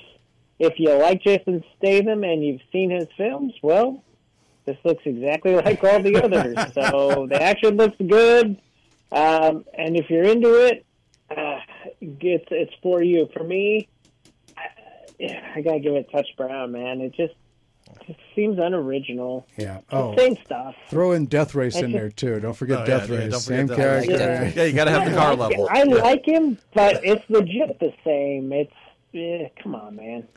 Oh yeah, and uh, I'm flatlining with you, Jimmy, this week. I'm on the streak. Yeah, yeah, we both are. We've we've flatlined. All right, Spencer, what say you? Not the TBs, not the TBs. Well, um, I, I I do agree that uh, Jason Statham does need to uh, expand his range a little bit. And I thought I had the range of a Daisy Air rifle. Then we got him. Yeah, but uh, yeah, but you know, you know, it- it's like you know, if a, a system is corrupt, he comes in to correct it. So, so basically, what you're what, what he's saying is that if you have a problem and if no one Yo, else can I'll help, solve and if you can find them, maybe you can hire the beekeeper. You know, it, it sounds like the A. He's he's supposed to be a one man A team, and I much preferred the A team. But but uh, and I have to admit, I kind of fell asleep before I actually got to go see the fourth Expendables. You know, where he was playing the same character but with Sylvester Stallone. Oh yeah, forgot about that series too. But uh, I, I want to give this a chance, but I will do so at home where I can fall asleep in peace if it sucks. So blah. Blah. Wow. Okay. Because I like Jason Statham, I want to give him a shot. But Rob, what say you? Uh, yes, it's Jason Statham doing what Jason Statham does best himself. Um, so yeah, it, it's a Jason Statham movie. You know, there's going to be some quick some good one-liners. There's going to be somebody gets blown up. There's going to be some innovative way he punches somebody or shoves them into something unique. Um, so you know, I mean, it's it's a Jason Statham movie. It's you go into it knowing it's a Jason Statham movie. I don't think if you go into it expecting like Oppenheimer, you really sadly like disappointed. But you know, if you go in knowing that it's a Jason Statham movie, you're s- completely suspended with your disbelief that you know he actually can play another character. It's going to be a great movie. Um, for me, I personally would not probably not see this in the theaters, um, just because I don't have the time. But yeah, I'm gonna probably end up watching it when it comes out on streaming. So blah. Okay. And the 400 pound gorilla lives up to its name as it gets two blahs, which is better than every movie this week. Which is really sad. yeah. yeah. So to recap, the beekeeper, the 400 pound gorilla, Spencer and Rob both gave it blahs. Tony and I both gave it touch browns. And so, yeah, the TBs, the TBs. Anyway, uh, so that is your movies that are coming out. Uh, next week, January 15th through the 21st, uh, we will be talking and uh, being subjected to cult killers, Sunrise, Founders Day, Wanted Man, not the uh, Bon Jovi song plays, uh, and Bring Him to Bring Him to Me. Bring him to me. Grr. yeah. So, oh, and Eric says, uh, "Oh, Jason Statham throat punch a giant sar- shark," and uh, you know Statham is back in the new transporter. And uh, that just adds fuel to my video game fire right there. yeah. He's walking, a giant shark pops up, punches it. then he hops in a car, does a little uh, um, It'd actually spy- probably be a very popular game. uh, Spy Hunter. oh, it'd be an awesome game. Don't you think, Tony? Oh, for sure. Dee dee. Dee dee dee dee dee dee. See, that's Jason. That's Jason Statham theme music right there. I got, that's all I got to say. For sure. I, I suddenly had Another good thing the, would be a uh, an RPG game called Statham. Uh, just out. He's got to, he's got to build up, and it's just and No. like you said with the villains. I totally thought of that when you were saying that, Mike. Yeah. gotta, gotta level up like the a throat gun punch. Fun little, uh, fun little RPG. all right. If anybody gets inspired by this, I get ten percent. As all. No, he should do like a Guns Akimbo where it's a POV from J- like your Jason Statham. Like that's the next movie that he needs to do. Oh yeah, like hardcore, Hardcore hardcore, Harvey, Uh, yeah. or Henry, or Harvey. Yeah, Henry. hardcore, hardcore Henry. Yeah, Yeah, that movie was awesome. though. Yeah. I actually enjoyed that. It got Well, weird. that's what I mean. But like, J- and then, c- could you imagine? Oh, wait, I get to kind of pretend I'm Jason Statham. I'm totally Yeah. going to see that movie. an, an RPG where you have to level up your throat punch to eventually be able to take out the giant shark. Now Eric wants to play Spy Hunter. Thank you, Tony, for uh, chiming in with the music there. No, no problem, buddy. No problem. All right. Anything uh, big coming up as far as uh, uh, for with your reviews for movies, television, or uh, concerts? No, nothing booked uh, anytime soon. I've got a lot of concerts this uh, 24 season, but nothing. I think until May for concerts, so those will be kind of dormant for a bit. Uh, movies will start uh, getting into the bigger ones. I think at the end of January, uh, February. I know that I think what uh, Dune Two comes out in March or something like that. Yeah, so we'll start getting some good ones. I know Ghostbusters. Um, the yeah, Frozen, Frozen Kingdom Empire. comes out in March. I'm I'm excited for that. So. I forgot about that one. Uh, but no, year. nothing going on. I've been trying to get through the what if. I'm halfway through those. I, I don't know if I like it as much as season one, but um, that's really all I've had going on. During the holidays, we're really busy with family and traveling, so I didn't. Uh, Get much. Uh, I haven't seen anything a whole lot. Well, that's fine. Um, but uh, so uh, you know what? Uh, one you might want to check out, um, uh, Rob. I actually finished it. It was uh, is thirty coins. yes. If you want to see Bizarre, watch watch Thirty Coins. It's in Spanish because it's uh, It's HBO Spain, yeah. Europe, but uh, it's uh, Okay. It's, It's awesome. interesting. It's a different take on a lot of things, and it has to revolves around the thirty coins that uh, Yeah, he uh, said it's Judas kind of an got. anthology sort series kind of thing. No, right? it's No. not an anthology. Okay. anthology. No. Um, so it's uh, based off of the uh, 30 coins that Judas got and some kind of weird powers that they have. And the ending of season two is just absolutely It's bizarre. very much remi- re- reminiscent of like Guillermo del Toro, um, like creatures. Mm-hmm. Um, Oh, okay. And it- Hellraiser, and- too. Yeah, and um, it's just it's very well acted, like superbly well acted. So Hellboy Um, meets Hellraiser. Interesting. But yeah, it's it's it's fabulous. It's I love it. It's different. Um, I, I was kind of disappointed that uh, that one cop guy got killed. Oh, I know. I was like, what? I Of all, the, of all the people, you thought the guy with the the slow moving guy with the cane would get chopped Yep. up, but not him. Yeah, the so nerd- that was yeah. kind of a shock kid death. It was crazy that that whole episode they killed off like like a bunch of people. It was like, wait, him too? Wait, no, no. like, Oh, the guy's face just peeled off. That was interesting. Oh, this I, I am going to have to get caught up on this. I think. it's it is crazy. I mean, literally, like the second half of the, the second season takes place. Like half of the the season takes place in hell. It does. Huh. It's So, very yeah. interesting. So, but yeah, you should check it out if you're into interesting, weird things like that. So, I mean, it was uh, it was well, different. Because there's not not been a lot. I mean, I- we got Echo that, Yes, that that's comes coming out. out. Yes. Yeah. Uh, And that's about and I heard that was uh, pretty good, but uh, I'm disappointed they're releasing Yeah. it all at once though, because it's kind of like I kind of figured that would Right. happen. They would get back to doing that. That's why I don't do the uh, when I do the TV shows. I don't do. Mm, that's the reason why because sometimes they're not. Uh, they'll come out week by week. Sometimes they'll be one a day. Sometimes you. Well, they were doing Binge watch the all of thing. theirs by week by week, and then this one it's because they it's because it's now part of their one offs instead of con- instead of their continuity. So But still, it's like six episodes, right? Mm-hmm. Yeah. So binge watch six hours of it. Woohoo!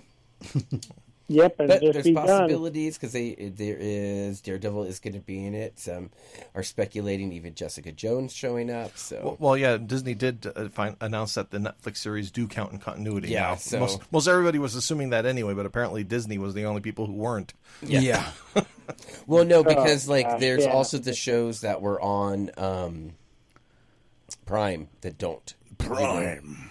So Right. Well, isn't that just Prime? All right, sir. We'll let you go. We'll get back to whatever you're doing in San Diego, and um, Okay, fellas. Well, I look forward to joining you next week, and then hopefully we can break the old uh, TV streak there. um, maybe not. This is a so far this. Maybe not. There's nothing called Tim next week. Beep, boop, boop. Not You know the what? TV. There's Not the TV. movies. Not the TV's in my eyes. Actually, I had two blahs last week. I'm surprised about that. I actually gave Night Swim a blah. And Bricklayer. That, those were the ones. So last week it I was. would only. wow, you would rather see the I would be Bricklayer over shocked the if you gave a blood to a kids movie. Then you'd shock me. oh yeah, that would shock you. you huh? gave some love to a crappy animation. You film. never know what'll happen this year. But anyway, I know. yeah. I So wouldn't la- believe you. So last week, these were the movies we had to. You know, so I'm glad you didn't have to join us last week. The Painter, Bricklayer, Roadkill, Mayhem, and Night Swim. Those were the uh, ones last week. Yeah, yeah, w- yeah. Instead of I've a four, actually heard 400 Night Swim. gorilla, I saw a lot of advertising for that, but Yeah, yeah, that was the the 400 rest pound of them gorilla. Sounds so bad. Really? Uh, anything we're seeing on Netflix? It depends on what you're into. If you're into the uh, Korean horror, um, then yes, Eric, uh, there's plenty on. Um, there is uh, a couple of different things. Let's see, there's that Train to Busan. That's on Netflix. Are you talking about movie or talking about TV Oh, shows? nice. Because like, Uh, he's if- just saying anything worth, uh, worth oh, seeing on anything Netflix. we're seeing, Eric, obliterated. I'm telling you, eight hours of probably the funniest TV raunchiest show I've seen in a while, and yes, it's funny. It's Okay. Um, what was that one I was thinking of? Um, was one uh, Korean uh, one that was set in an apartment building where people were turning into monsters. That was really interesting. I Uh, can't remember. home. Uh, Sweet Home. That's Home. Mm-hmm. it. Yeah, I saw the first season of that. The second season is out now. I got to watch that. So that that's worth seeing, in my opinion. Of course, um, Alice in Borderland was uh, interesting. Oh, that one. manga is good. I got to check out the show. I've heard. I've heard of. I've heard of good things about that. Mm-hmm. Yeah, the uh, the uh, show was good, both seasons of it, and they set it up for a third, which will be interesting. When we'll see what happens with that if that ever actually comes to pass. Um, but uh, yeah, so there's a couple of things out there. Oh, you're welcome, Eric. He says thank you. Um, so there's a couple of things for you. Um, seen it. Uh, Alice in Borderlands. Okay, well then watch uh, Sweet Home. You'll like that. And there's another new one too, the Yaya or Yo Yo something or other that just came out. uh, Yu Yu Hakusho. Yeah, that's on It's, Netflix it's a, too. yeah, it's based off an old And anime. Yeah. Another one that I know I just added. It just came out Friday. Was The Brothers Sun. The Brothers Sun. I heard about that. I haven't seen anything on it though yet, so I, that's another one I got to check out as well. I'm writing down all these so I don't forget them. Yeah, there's there's definitely some good ones on there for sure. See, good suggestions. Absolutely. All right, sir. Well, it is almost time, uh, that time, uh, for our big interview. So uh, we will talk to you again next week. Uh, have a safe trip back to here, brother. Um, and uh, so, and uh, you and I will be uh, looking forward to football season next year. Uh, we're both riding the pod. Let's ride. Yeah. Yeah. So uh, the Broncos are out. They're they're they're, they're see you next year, and and somehow the Jaguars Yeah. managed to lose five out of six games to completely get out of the, having the AFC South conference locked up and a playoff spot, and now they're going home. Oh my gosh. Uh, Yeah. yeah. So so disappointing. But anyway. That is a disappointing end. I mean, especially with the talent there and uh, and the way it was going in the beginning, it definitely fell apart. Um, yeah, I'm sorry, but yeah, I'm not. Uh, do I sound surprised? I mean, no. I got what I hoped for at the beginning of the season. They finished nine and eight. so as long as they finish all nine and eight, I'm okay. We threw our season away. We uh, basically, you know, we were all like, we need a new quarterback, and then we're like, maybe Russ is the answer. Nope, he's not. I could have okay, told you well, that. now we just screwed ourselves. Oh man, now we're sitting at twelve as our draft pick when we probably could have been top five. But Eh, Oh, well, not with the way some of those teams have been playing this year. I mean, the way the, way the Cardinals and the uh, Rob. but anyway, it's time for that hard break, sir. Uh, top of the hour. Uh, we will talk to you next Alrighty. week. Have a safe trip back to Colorado. And uh, if you are listening and you missed any part of the show so far, please check out the Pop Culture Kaboom podcast. It is available on your favorite podcast provider from 97 and Now Productions. And more Pop Culture Kaboom radio show right after this.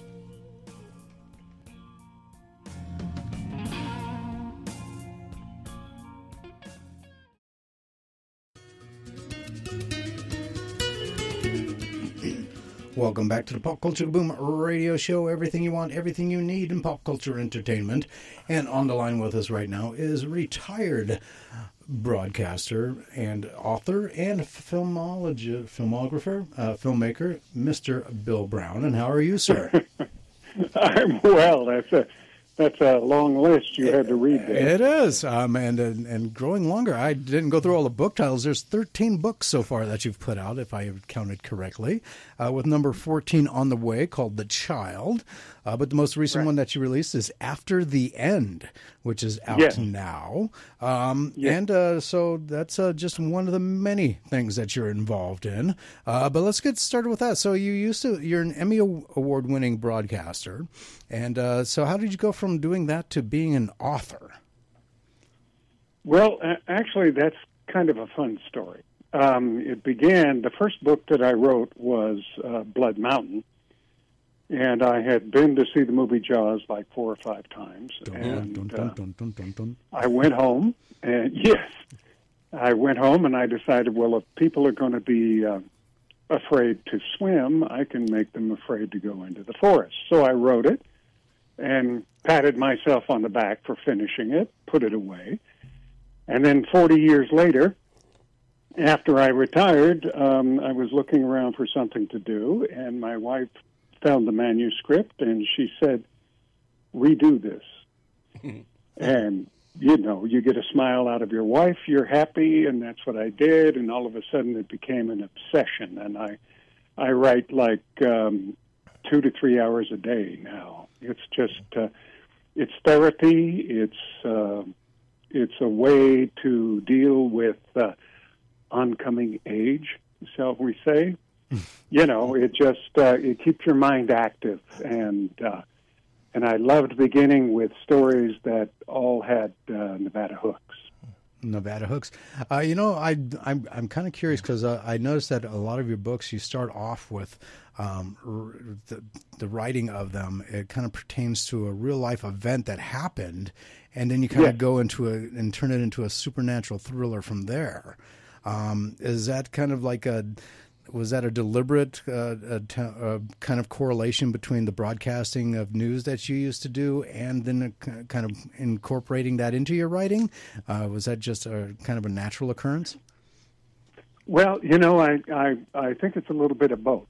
Um, when we did Blood Mountain and rewrote Blood Mountain, that's based on the Lovelock Cave, which I'm, I'm sure that uh, many people are familiar with, and the uh, Native American legends about that, and the giant's bones that were found there that disappeared, but there are pictures, you know, and whatnot. And it was fun to write about that, but my early books all include people who are more or less marginalized, and they rise to the occasion, realizing that uh, they can contribute to the safety of all of us too. So yes, um, it's all born out of, of covering stories and and seeing people who feel that you know we just don't have that much to offer when in fact they do. And as the writing progressed and we got into different stories, uh, I still tried to keep that local hook going. And it's um, and there are a couple of books. For instance, uh, the one before The Gate, which I finished uh, within the last six months, uh, takes place in Virginia City. And it, it features people that I know, uh, with their permission, of course. Of course. And, you know, of course, yeah. No names were changed to, pr- to protect the innocent? Or? no, not in this case. No, it was uh, it was a ton of fun to to write about uh, one of the most haunted towns in America and to have people up there embrace it and enjoy it. Uh, what was it? Um, I, I, I've yet to. I've talked about it before on the show with like um, paranormal NV. I don't know if you remember that that show that was on uh, television for a while, a local uh, paranormal um, investigator show. Um, but they were on my show before, and I brought it up to them about the uh, uh, water babies of Pyramid Lake, and I really haven't seen anything like uh, that pertains much to the mythology behind the the water babies. Um, and hopefully, I'm giving you a story idea. well, that's entirely possible. Thank you. So, um, but uh, you do focus a lot on stuff that happens around Nevada, like you mentioned that the, Yeah.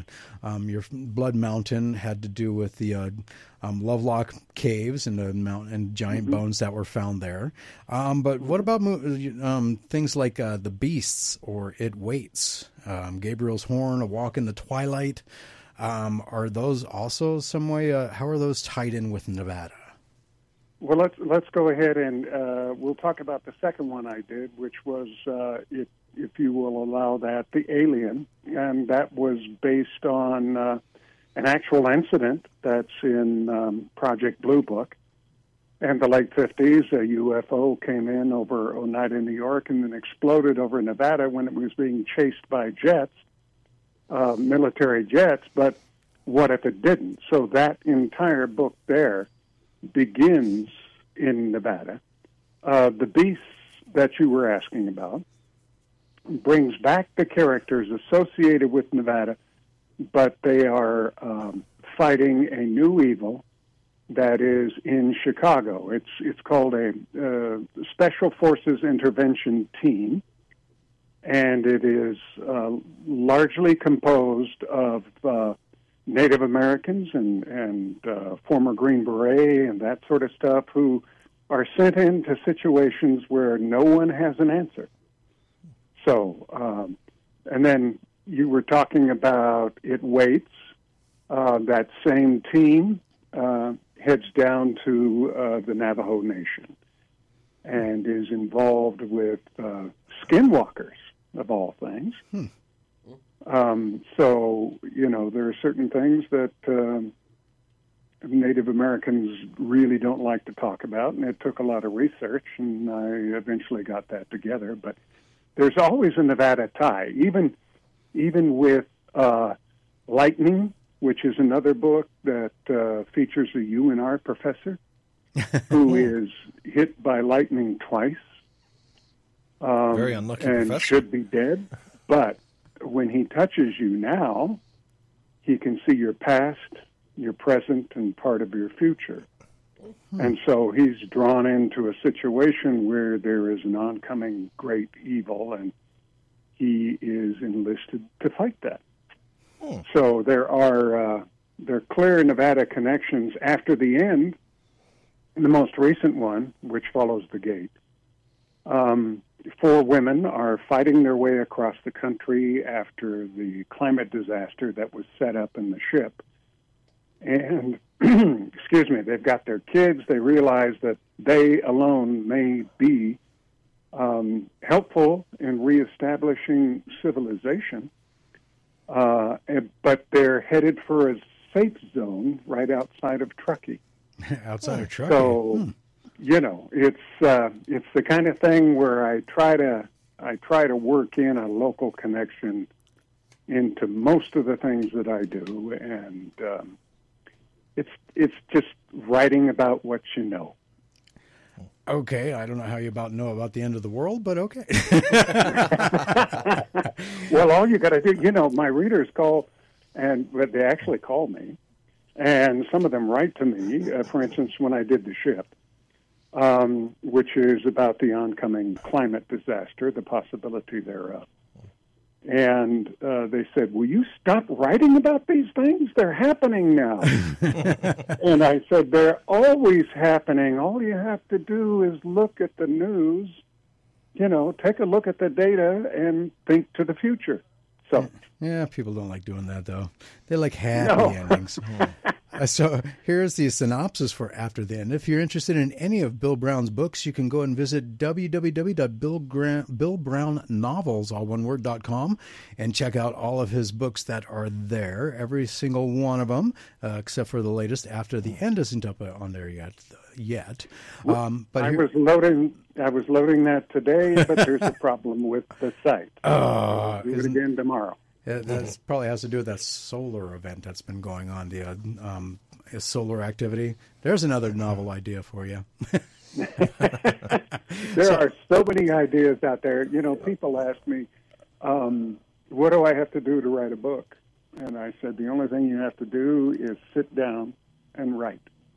That's all you got to do." And, so And- there is and to it. don't- And but yet Yeah, that you is the hardest part. Is to that is that there that is all there is to it. Well, yeah, that that, that is, but it is also it's so, it's, so, it's simple but not easy. True. All right. So the synopsis for After the End: Less than a year after ghosts ab- aboard a derelict ship floating in the Sargasso Sea. I'm mispronouncing that, aren't I? Sargasso. Sargasso, but Sar- that's fine. Okay. Uh, well, Caribbean, Caribbean. There you go. You're Uh, probably right. I'm wrong. uh, uh, so warned of a pending global climate apocalypse, it strikes. Massive storms, raging fires, melting glaciers bring the ocean currents to a standstill. Coastlines disappear, governments collapse, and anarchy reigns supreme. Four women with five children begin a nightmarish drive across country to one of the only safe zones. They fight against all odds to protect the children and begin saving the earth. Murderous scavengers, deadly storms, and wildly advanced AI make for a rousing adventure in the struggle to save mankind. And that is the synopsis for After the End. Um, and uh, so it sounds like a lot of your books, um, in one way or the other, kind of tie into each other. Um, have you ever thought about like releasing them as kind of like a book series or like the ship? Uh, and after the end as kind of a set so that people can keep track of the storyline. oh yeah, no, that's that's in the works. Okay. Um, with the with the first ones uh, featuring that special government team, they're they're all going to be grouped together, and um, this one, uh, which is, I think if you if you read what I write, it's about good versus evil, and a lot of times um, common people uh, take over the role of the hero and help save us all. So it's uh, it's a you know it's a fun way to do things, and it's a fun way for people to realize that they have more value sometimes than they give themselves credit for. So. Awesome. And you can also pick up all of his books on Amazon as well. Um, so you got another one in the works called The Child, which will be coming out uh, soon. Um, any idea when that will be? I know that he's got that kind of. I know, like exactly. it's like you can't. It's like you can't wait to talk about this one. Um, any idea when that one will be coming out? It'll be coming out in the spring, and it's it's really funny because the idea for the book hit me before Christmas. and Not literally, um, right? It just. and it to synopsize it, it's um, it's the story of what may be a second miraculous birth. Uh, now, this child is growing at an exponential rate.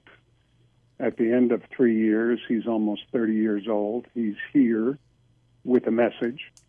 And what the way we're structuring the book is you will have to decide if he's divine or if he's an alien. All he will say is, I have a message and it needs to be heard. And- Are, are you human or are you alien? I have a message. but that's not an answer. Uh, okay. Well, I'll I'll tell you this much: um, the big time money evangelists with the mega churches and the jets will not like this book. Uh oh. Ruh-oh, Raggy. That sounds like okay. But As a writer, sometimes being the ambiguous part is some is, being ambiguous is probably some of the more fun stuff to write. That's true. Yeah. Um, so, Absolutely. Uh, with your books, because uh, I tell you what, we got about a minute left until we have to take a hard break. Um, would you be able to stick around for another segment? Because we still got a lot more to talk about. Oh, I'd love to. Thank Uh, you. Okay, and again, you can go and check out all of Bill Brown's books at www.billbrownnovels.com. He is also on the Facebook if you want to go and check out his personal page. Uh, again, he is an Emmy award winning journalist and retired from that profession, has become a novelist, has over 13 books out, working on number 14, which will be out in the spring. And he is also part of Lobos Coast Media, and we'll be talking about what that means and what uh, they are doing as well. And uh, what uh, are uh, so my first question, um, going into this break to think about, have since uh, uh, Lobo Coast Media does a lot of kind of film production, um, has there been ideas tossed around about uh, translating some of your novels to um, film? And or a TV series. So think about that, and we'll get Bill Brown's answer when we get back. So don't go anywhere. More Pop Culture Boom Radio Show with Mr. Bill Brown of Lobos Coast Media and author of over 13 books. His latest, After the End, which is available now on Amazon.com. Go check it out, and we'll be right back with more with Bill Brown. So don't go anywhere.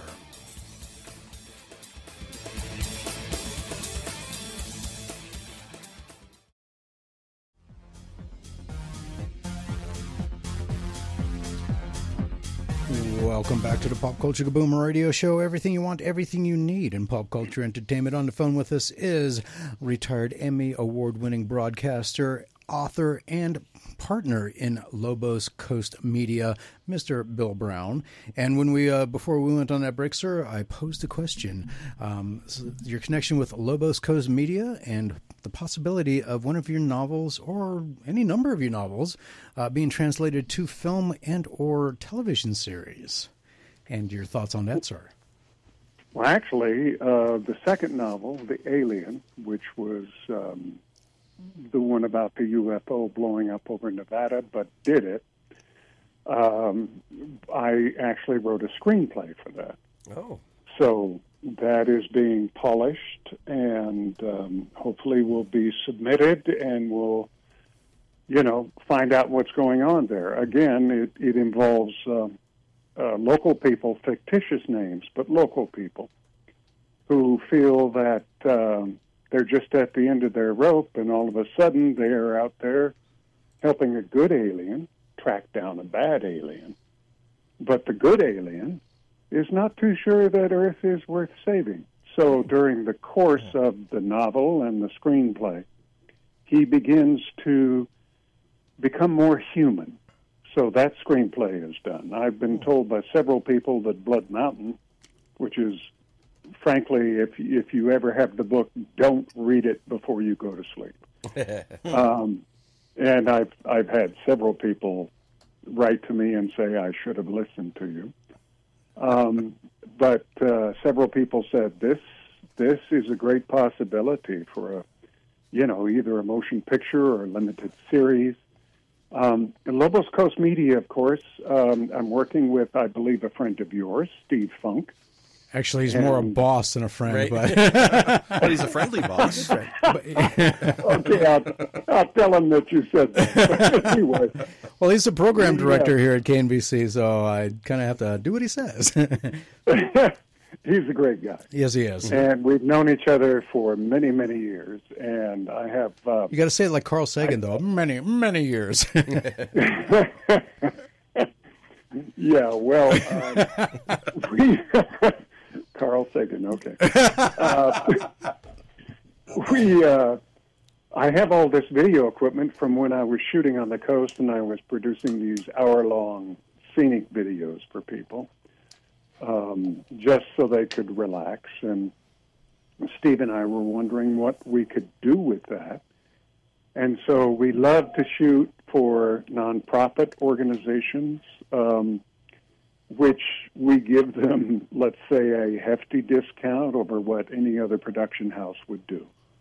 And we've got we have all the the, the bells and whistles and the toys that we can work with. But uh, right now, this time of year, that has slowed down. We'll see what happens in spring. Um, Steve has been very respectful of the fact that I'm doing so much writing. I'm a lousy marketer, but uh, you know, um, he has he's given me some space, and um, he's handling. Well, he's your program director. He's handling the business for uh, Lobos Coast Media, and when he needs me, he calls me. okay, so you're kind of the uh, uh, directorial camera guy, and he's the uh, one setting up all the gigs.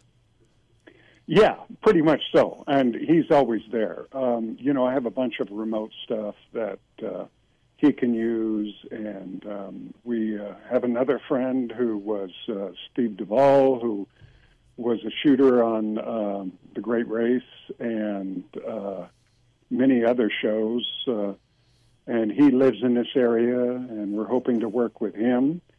Um, he's been a friend for many, many years, too. So um, if a nonprofit needs us and gives us a call or gives Steve a call, we'll take a look at it, tell him what we can do. But it's great to get out and help people that need it. And um, that's a luxury when you are retired. So Yeah.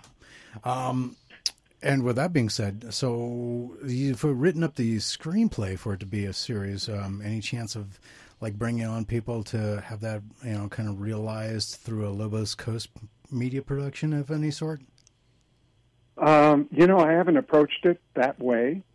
Uh, I wrote uh, when I was writing the screenplay and taking a look at the at the lead character. Um, Jeremy Renner was the guy that I wrote the screenplay about. um, his ability to act, um, you know, he's he's such a marvelous talent. So I will have to figure out because he's so involved locally.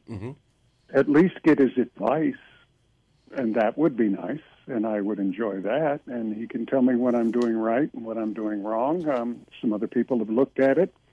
Some indie producers have looked at it, but it, uh, the special effects and everything are above what they can do. So they all liked it.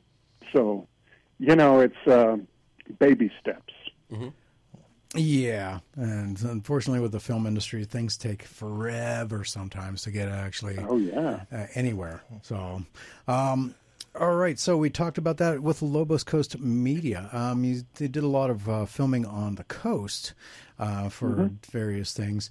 Um, you're an ocean lover, I assume. Uh, by uh, I'll, I'll give you know, but uh, uh, it's mostly on the west coast, though. Have you been to the like Caribbean or anything like that?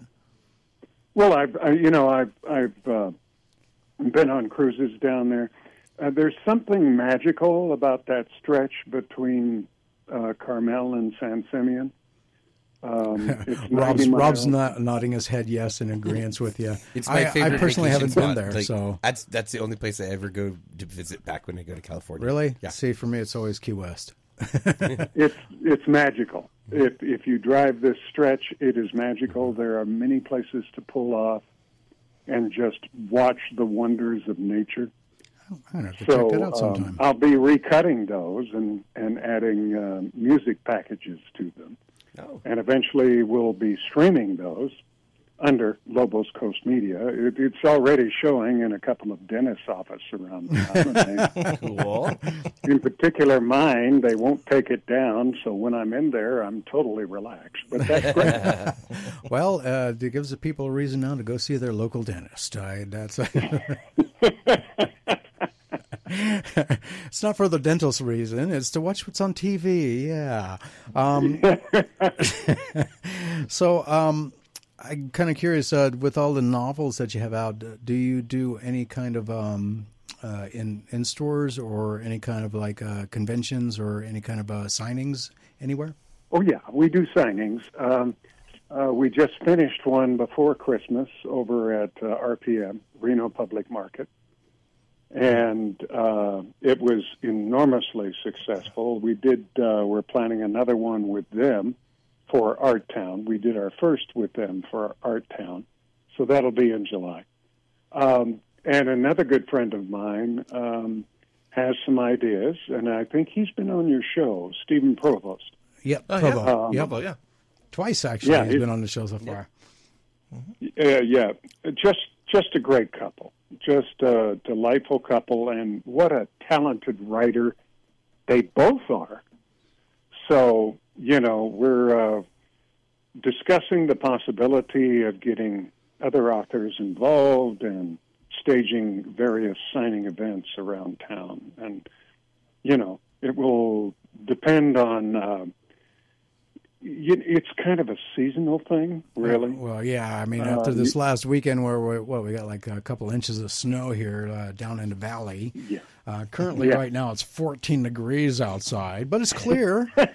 but yeah, it's uh, that that is definitely seasonal. So, so you know, It's 14 down there. yeah, it's 14 degrees. Oh, it's 23 up here. Well, where are you at? Well, that's what my Um, laptop says anyway. Well, at least it's still on the positive side of things. Yeah. Yeah. Actually, it's funny because I'm um, I, I have a down in L.A. Um, the guy who uh, uh, usually the engineer and producer of uh, when I go down to L.A. to record. One time I was on the phone with him and it was up here and it was it was about the same temperature here, and he's like teeth chattering and freezing and whatever. I'm like, what's the matter with you? He's like, it's cold. I'm like, thinking he's in L.A. I'm like, what's the temperature? He's like, twelve. I went. Celsius because you're in LA. what do you mean it's 12? It's like, no. He called me some uh, names I can't say on the radio and then, then proceeded to tell me he was in Nebraska. And I'm like, what are you doing there? You're supposed to be in LA. So, uh, You know, I spent uh, I spent a year in L.A. Um, my wife is a nurse. She was working at um, Cedar Sinai, so we lived on Wilshire Boulevard, uh, right across from the Screen Actors Guild building and everything. We loved it there. The problem was, if you wanted to go to the beach, which was three miles away, it took you an hour to get there. yeah. So, you know, it was one of those things where home just sounded better, and we came back home. Home sounded better and be able to uh, get someplace in less than an hour that's only uh, five miles away uh, was always a good thing too. That's when I when I moved here from the Bay Area. That was the first thing I said. Uh, you know, it was like, uh, you know, it took you like an hour to get like five miles down the road on a 101 or wherever in the in the Bay Area. Yeah, yeah. And, and then I moved here, and the people like, yeah, I got to drive down from Tahoe. I'm like, and yeah, yeah. Or What's the when you're in problem? radio, they're like, I came all the way from Sparks.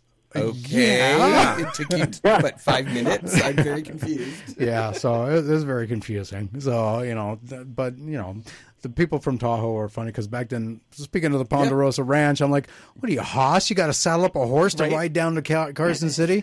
you, you- I mean, come on, you you, you, just sell, or you just put your car in neutral. You can be down here from Lake Tahoe in 30 minutes. I mean, for Right. Pete's sake. Yeah, really. So You know, I started in radio. really, no, I didn't. Yeah, I was. There was. Um, I forget the call letters for the station. Um, it was up on the side of the hill, opposite uh, Hug High School up there. Oh, uh, KOZZ, the old. Um, it was in the same there? building. It was in the same building It as you. the- okay. Yeah, I was in the same building, and it was country and western, which I knew absolutely nothing about. But they gave me the midnight till six shift, and um I was never really sure that uh, anybody was listening to me. so one morning at 3 a.m., I slipped in some Jimi Hendrix, Purple Haze. And you found out. That was my very first bomb threat. wow. wow. Okay. See, I, I, couldn't imagine because uh, those are there's only two forms of music I cannot tolerate, and that is reggae and country music. And because both of them have the same meter, it's it's music for insomniacs, for in my opinion. If I can't sleep, I'll put on country music, and that'll uh, you know I can fall asleep to that. So I could not imagine doing a midnight to six a.m. country western station gig. I would be Yeah, it was- asleep was within ten haul. minutes. Yeah, but- but I can't believe There's somebody, not enough coffee in the world. I can't believe somebody calling it a bomb threat at 3 a.m. just because you played John, some Jimi Hendrix. Oh, and especially country western. Country Yeah. western, they take it very We're looking seriously. at what, uh, 40 years ago, 45 years ago, somewhere in there? And, Oh, that's when, know, uh, that's when, uh, threats were just not heard of at that time. Yeah, and that's when they t- really took their country western seriously. it's not like nowadays where it's rockin' country. Yeah, remind, remind me to never, uh, never pause uh, Slim Whitman without a warning again. oh yeah, no, promise me never to play Slim Whitman ever. Period. Playing some Conway Twitty for you. No, or who was Yeah, but the man could yodel. I mean, Okay, okay, him and the Swiss Miss can have a yodel off. I-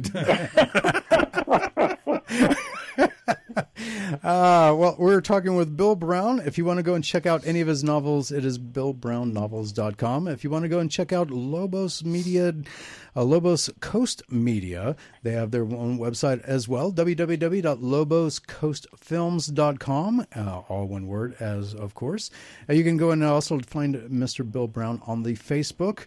Um, just go and look up Bill Brown and look for the guy holding the camera. Um, that's pretty much it. and uh, sir, I do appreciate you coming on and talking about your novels. Um, After the End is your current one. Uh, the Child is coming out this spring. I would love to have you on uh, in the spring uh, when that is available to talk about it in more detail. well, I want to thank you both very much for having me. Uh, it's been a great time, and I will look forward to that. All right, sir. You have a good evening, and uh, thank you again for being part of the show. Thank you. We'll talk to you soon. All right, sir. You take care. All right. So, what do you guys think? Are you going to go check out Bill Brown's novels? I was already looking them up. A lot of them are available for Kindle Unlimited. So. Well, uh, well, there you go. I guess we're going to know what Rob's going to be doing. Uh, Well, yeah, Kindle's Kindle's a beautiful thing. It, it saves me a lot of space on the bookshelves, and my bookshelves are already overstuffed. So- overstuffed. It makes it easy too, if you, especially if you're not in thrilled with the novel. yeah, but uh, yeah, but, but these, these these sound interesting. Yeah. So and I like you know like my next novel is going to be going to have a Nevada connection in it. This will be my first. In fact, my first uh, short story, my first professional story that was ever published was set in Reno. Oh, okay. Well, that ought to be interesting. When are you going to have that out? Oh, uh, the the, the, the sh- um, that should be hopefully hopefully later this year. I'm hoping to have the the the, the, the mange out uh, around Halloween. I'm hoping The main what? The mange is the name of the Oh, novel. the main. Uh, the, I thought the main main out. So I thought what I no thought the, you said. I'm, the I'm hoping mange yeah I'm hoping. I'm, yeah I'm Okay. hoping to have my next novel out around Halloween because it's a it's a horror novel so that just seems like a good proper time to do it. Okay. Uh, so you're gonna uh, have your thought, or how's the game going? Oh, doing good. Just got working on uh, developing the single player mode and hopefully uh, Single at, player mode. and hopefully at Kaboom Con we'll get some play testing done. All right. Okay, everybody, it is time for that last break of the night. Still 20 minutes of show left. Still lots to talk about. So don't go anywhere. More Pop Culture Kaboom radio show coming up, so don't go anywhere.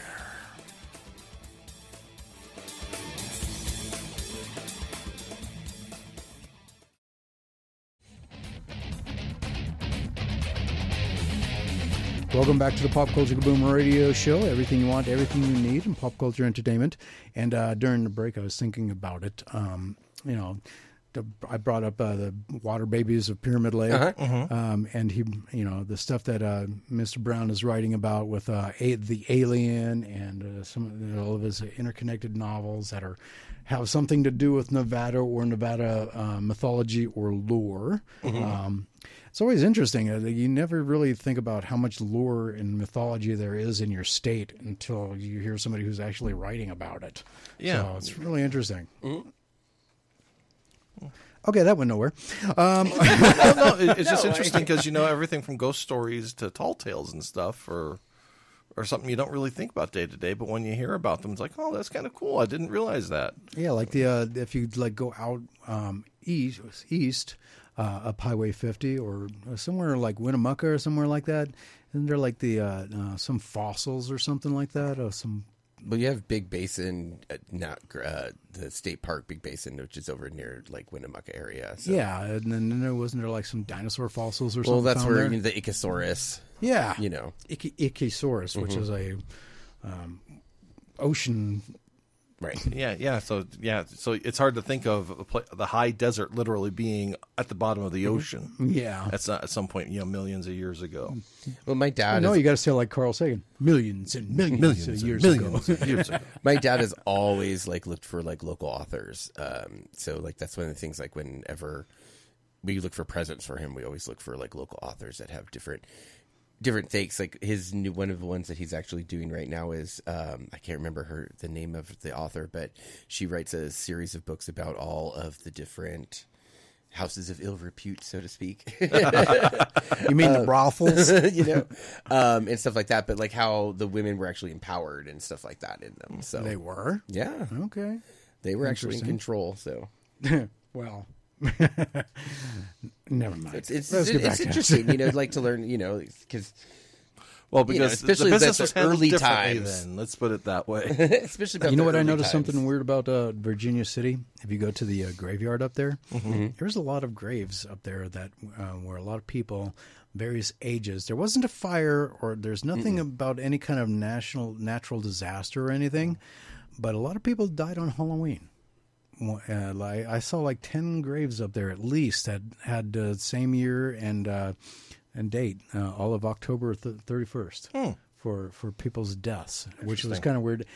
Came up with an interesting idea for a book myself out of that, but anyway, um, I digress. All right, so Ravensburger uh, revealed two new releases on the way for the popular Disney Villainous series, as players will be getting one new expansion and a starter set. First off, the s- expandalone, in quotes, is called Sugar and Spite and will feature King Candy from Wreck It Ralph as the primary villain, as he also is represented in shadow on the Scarlet cover art. It- you, uh, but if only, but it only comes with two villains as opposed to three, as there has been in the past. Meanwhile, the second release will be called Introduction to Evil, as it features a new streamlined gameplay system and comes with the video tutorials that will be available online sometime later this year. Hmm. This one was originally introduced as the Disney 100 edition in 2023 for the lucky few who own it, as this is designed to be part more welcoming for beginners. Disney Villainous Sugar and Spite features King Candy from Disney's Wreck It Ralph and Scar Shere Khan from Disney's The Jungle Book will, will become the franchise's newest expandalone when it debuts in June. Hmm. A special edition of the game featuring a candy bar themed packaging sleeve and exclusive finish on King Candy's mower will be available exclusively at Target. In addition to the new expandalones, Ravensburger will also offer an option for new players with Disney Villainous Introduction to Evil. First released in 2023 as a limited Disney 100 offering. The game will be available nationwide in August at mass retailers and hobby stores.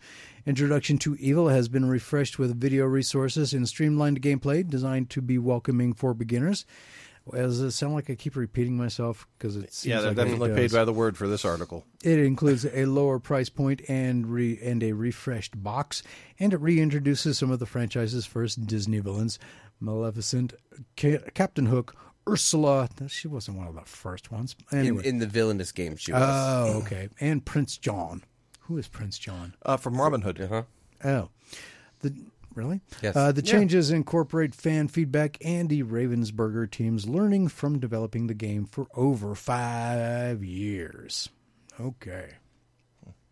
So, with 2024 having now begun, Mickey Mouse has now entered the public domain, at least partially. The iconic hmm. Disney character's first appearance, Steamboat Willie, has been has seen its copyright expire, which means that creators around the globe can now begin using Mickey with their own creations, wasting no time whatsoever.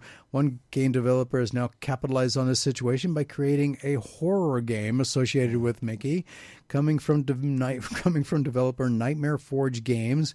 A new horror title called title called Infestation 88 has been revealed.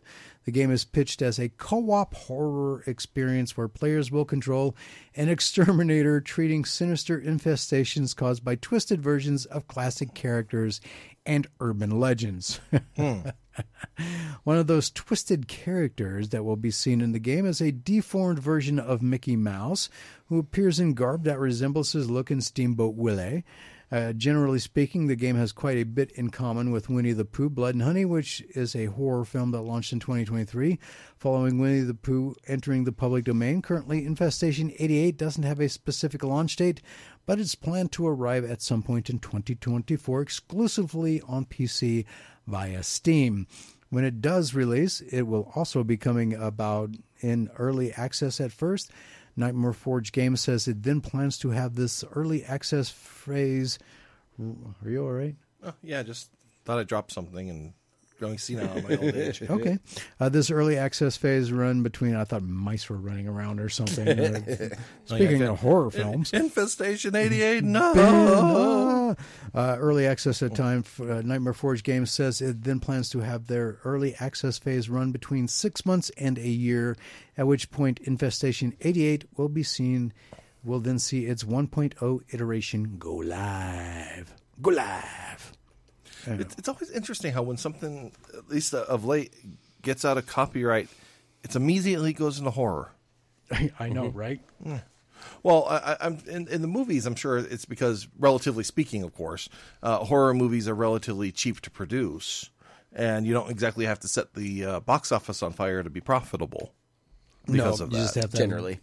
just have to have good something. I mean, what's Yeah, but- usually uh, good gore effects for Yeah. you know if they're practical, if they're the more practical, the better, in my opinion. Oh, I agree. yeah, uh, from box off, from big box office, you know, blockbusters to indie films. I think, I think uh, that's the the way to go. Really, C- Sometimes. CG is a, a li- little too over relied on. I think these days. Oh, speaking of, that was the only thing that took me out of that whole thing was when at the end there with the big fan. That looked so fake. Talking about thirty coins again. yeah, or- thirty coins. Okay. Oh, we knew you were going through the fan. Uh, yeah. Oh, yeah. That looked so fake. I was like, oh, really? Well, I, I see where their budget didn't go on this effect. it was just so horribly done. Anyway, uh, more Disney news. Disney Steamboat Willie already has a second horror movie parody in two days of 2024. Another horror movie featuring the public domain version of Mickey Mouse was announced uh, late earlier this week. Variety reports that Steven LaMorte is directing a yet untitled horror comedy based on Steamboat Willie. The premise of the movie is the iconic mouse hunting unsuspecting ferry passengers. Uh, production will roll in early 2024. LaMorte is not a stranger to public domain horror parodies. He directed The Mean One back in 2022, a take on the Grinch.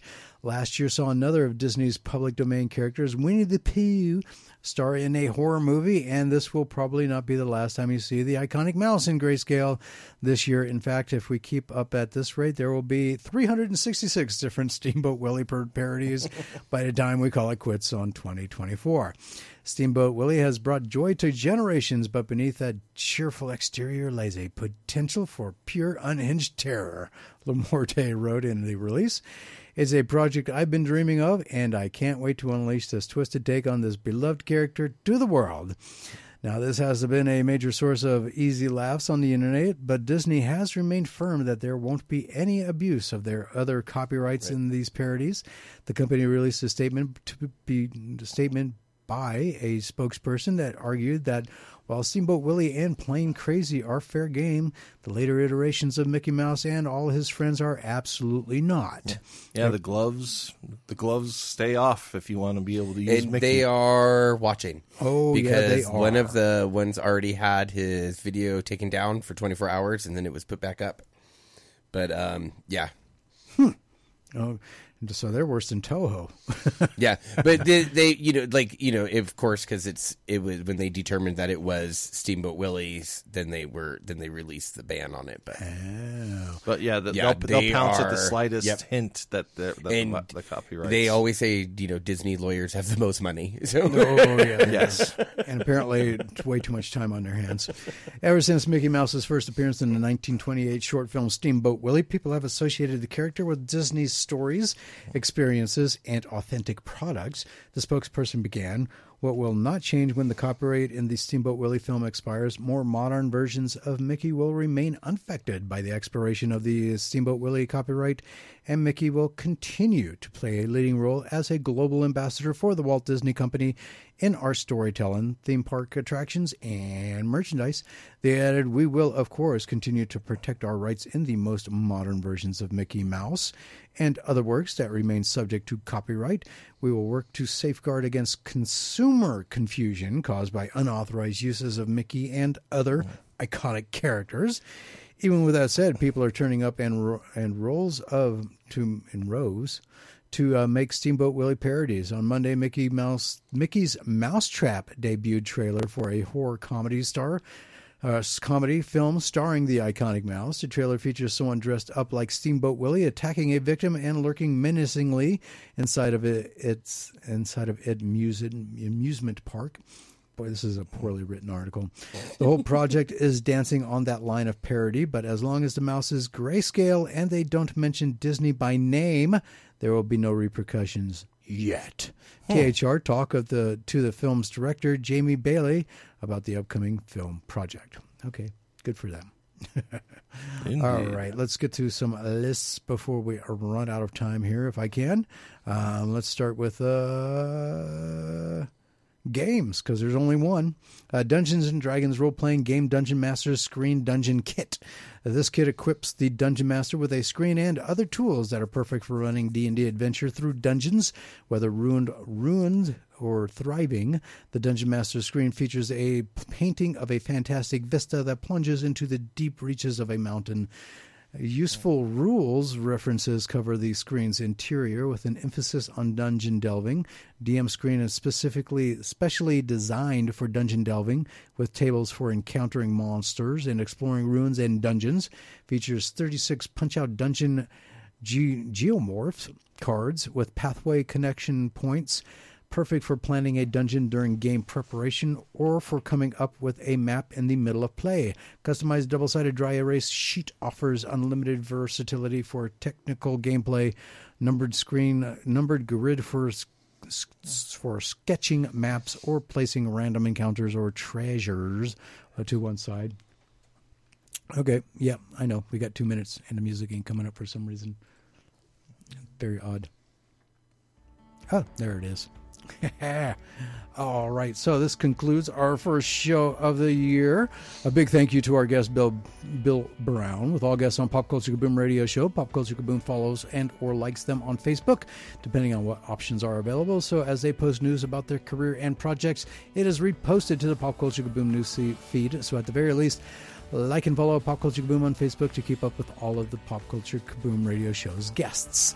Next week, the Pop Culture Kaboom radio show will not only have for you the latest news, information, and releases from the seven pillars of pop culture entertainment, we'll be talking with the co founder of Dream Seeker Productions and executive film producer Cotter Alvarami. We'll be talking with Cotter Alvarami about Dream Seeker Productions' past, current, and future film projects as well as what Cotter Alvarami looks for in scripts as an executive film producer. Thank you all for tuning in tonight, and please continue supporting Pop Culture Kaboom by listening to the Pop Culture Kaboom radio show live every Sunday night. And you can catch the Pop Culture Boom podcast produced by 97 and Now Productions on your favorite podcast platform and get not only in this episode but previous episodes and some bonus material while you're at it that will be added very soon. Also, give it a like and a follow to Pop Culture Kaboom on Facebook for everything you want, everything you need from Pop Culture Entertainment Daily, and subscribe to the Pop Culture Kaboom YouTube channel for video interviews from events we have and will be attending, and stuff will be posted this year, I promise. On behalf of Quizmaster Scott from Sporcle Pub Quiz, Samuel from Galaxy Theaters, Tony Sanfilippo of Filippo's Horrible Reviews, and our guest Bill Brown, KNVC, Spencer, Rob, and I, thank you for your continued support and for tuning in tonight. We will talk with you again right here live next Sunday, 6 p.m. to 9 p.m. Pacific Time, 9 p.m. to 12 a.m. Eastern Time, anytime during the week on Facebook and via email. So until next Sunday, be safe, stay healthy, and peace out, Wabbits.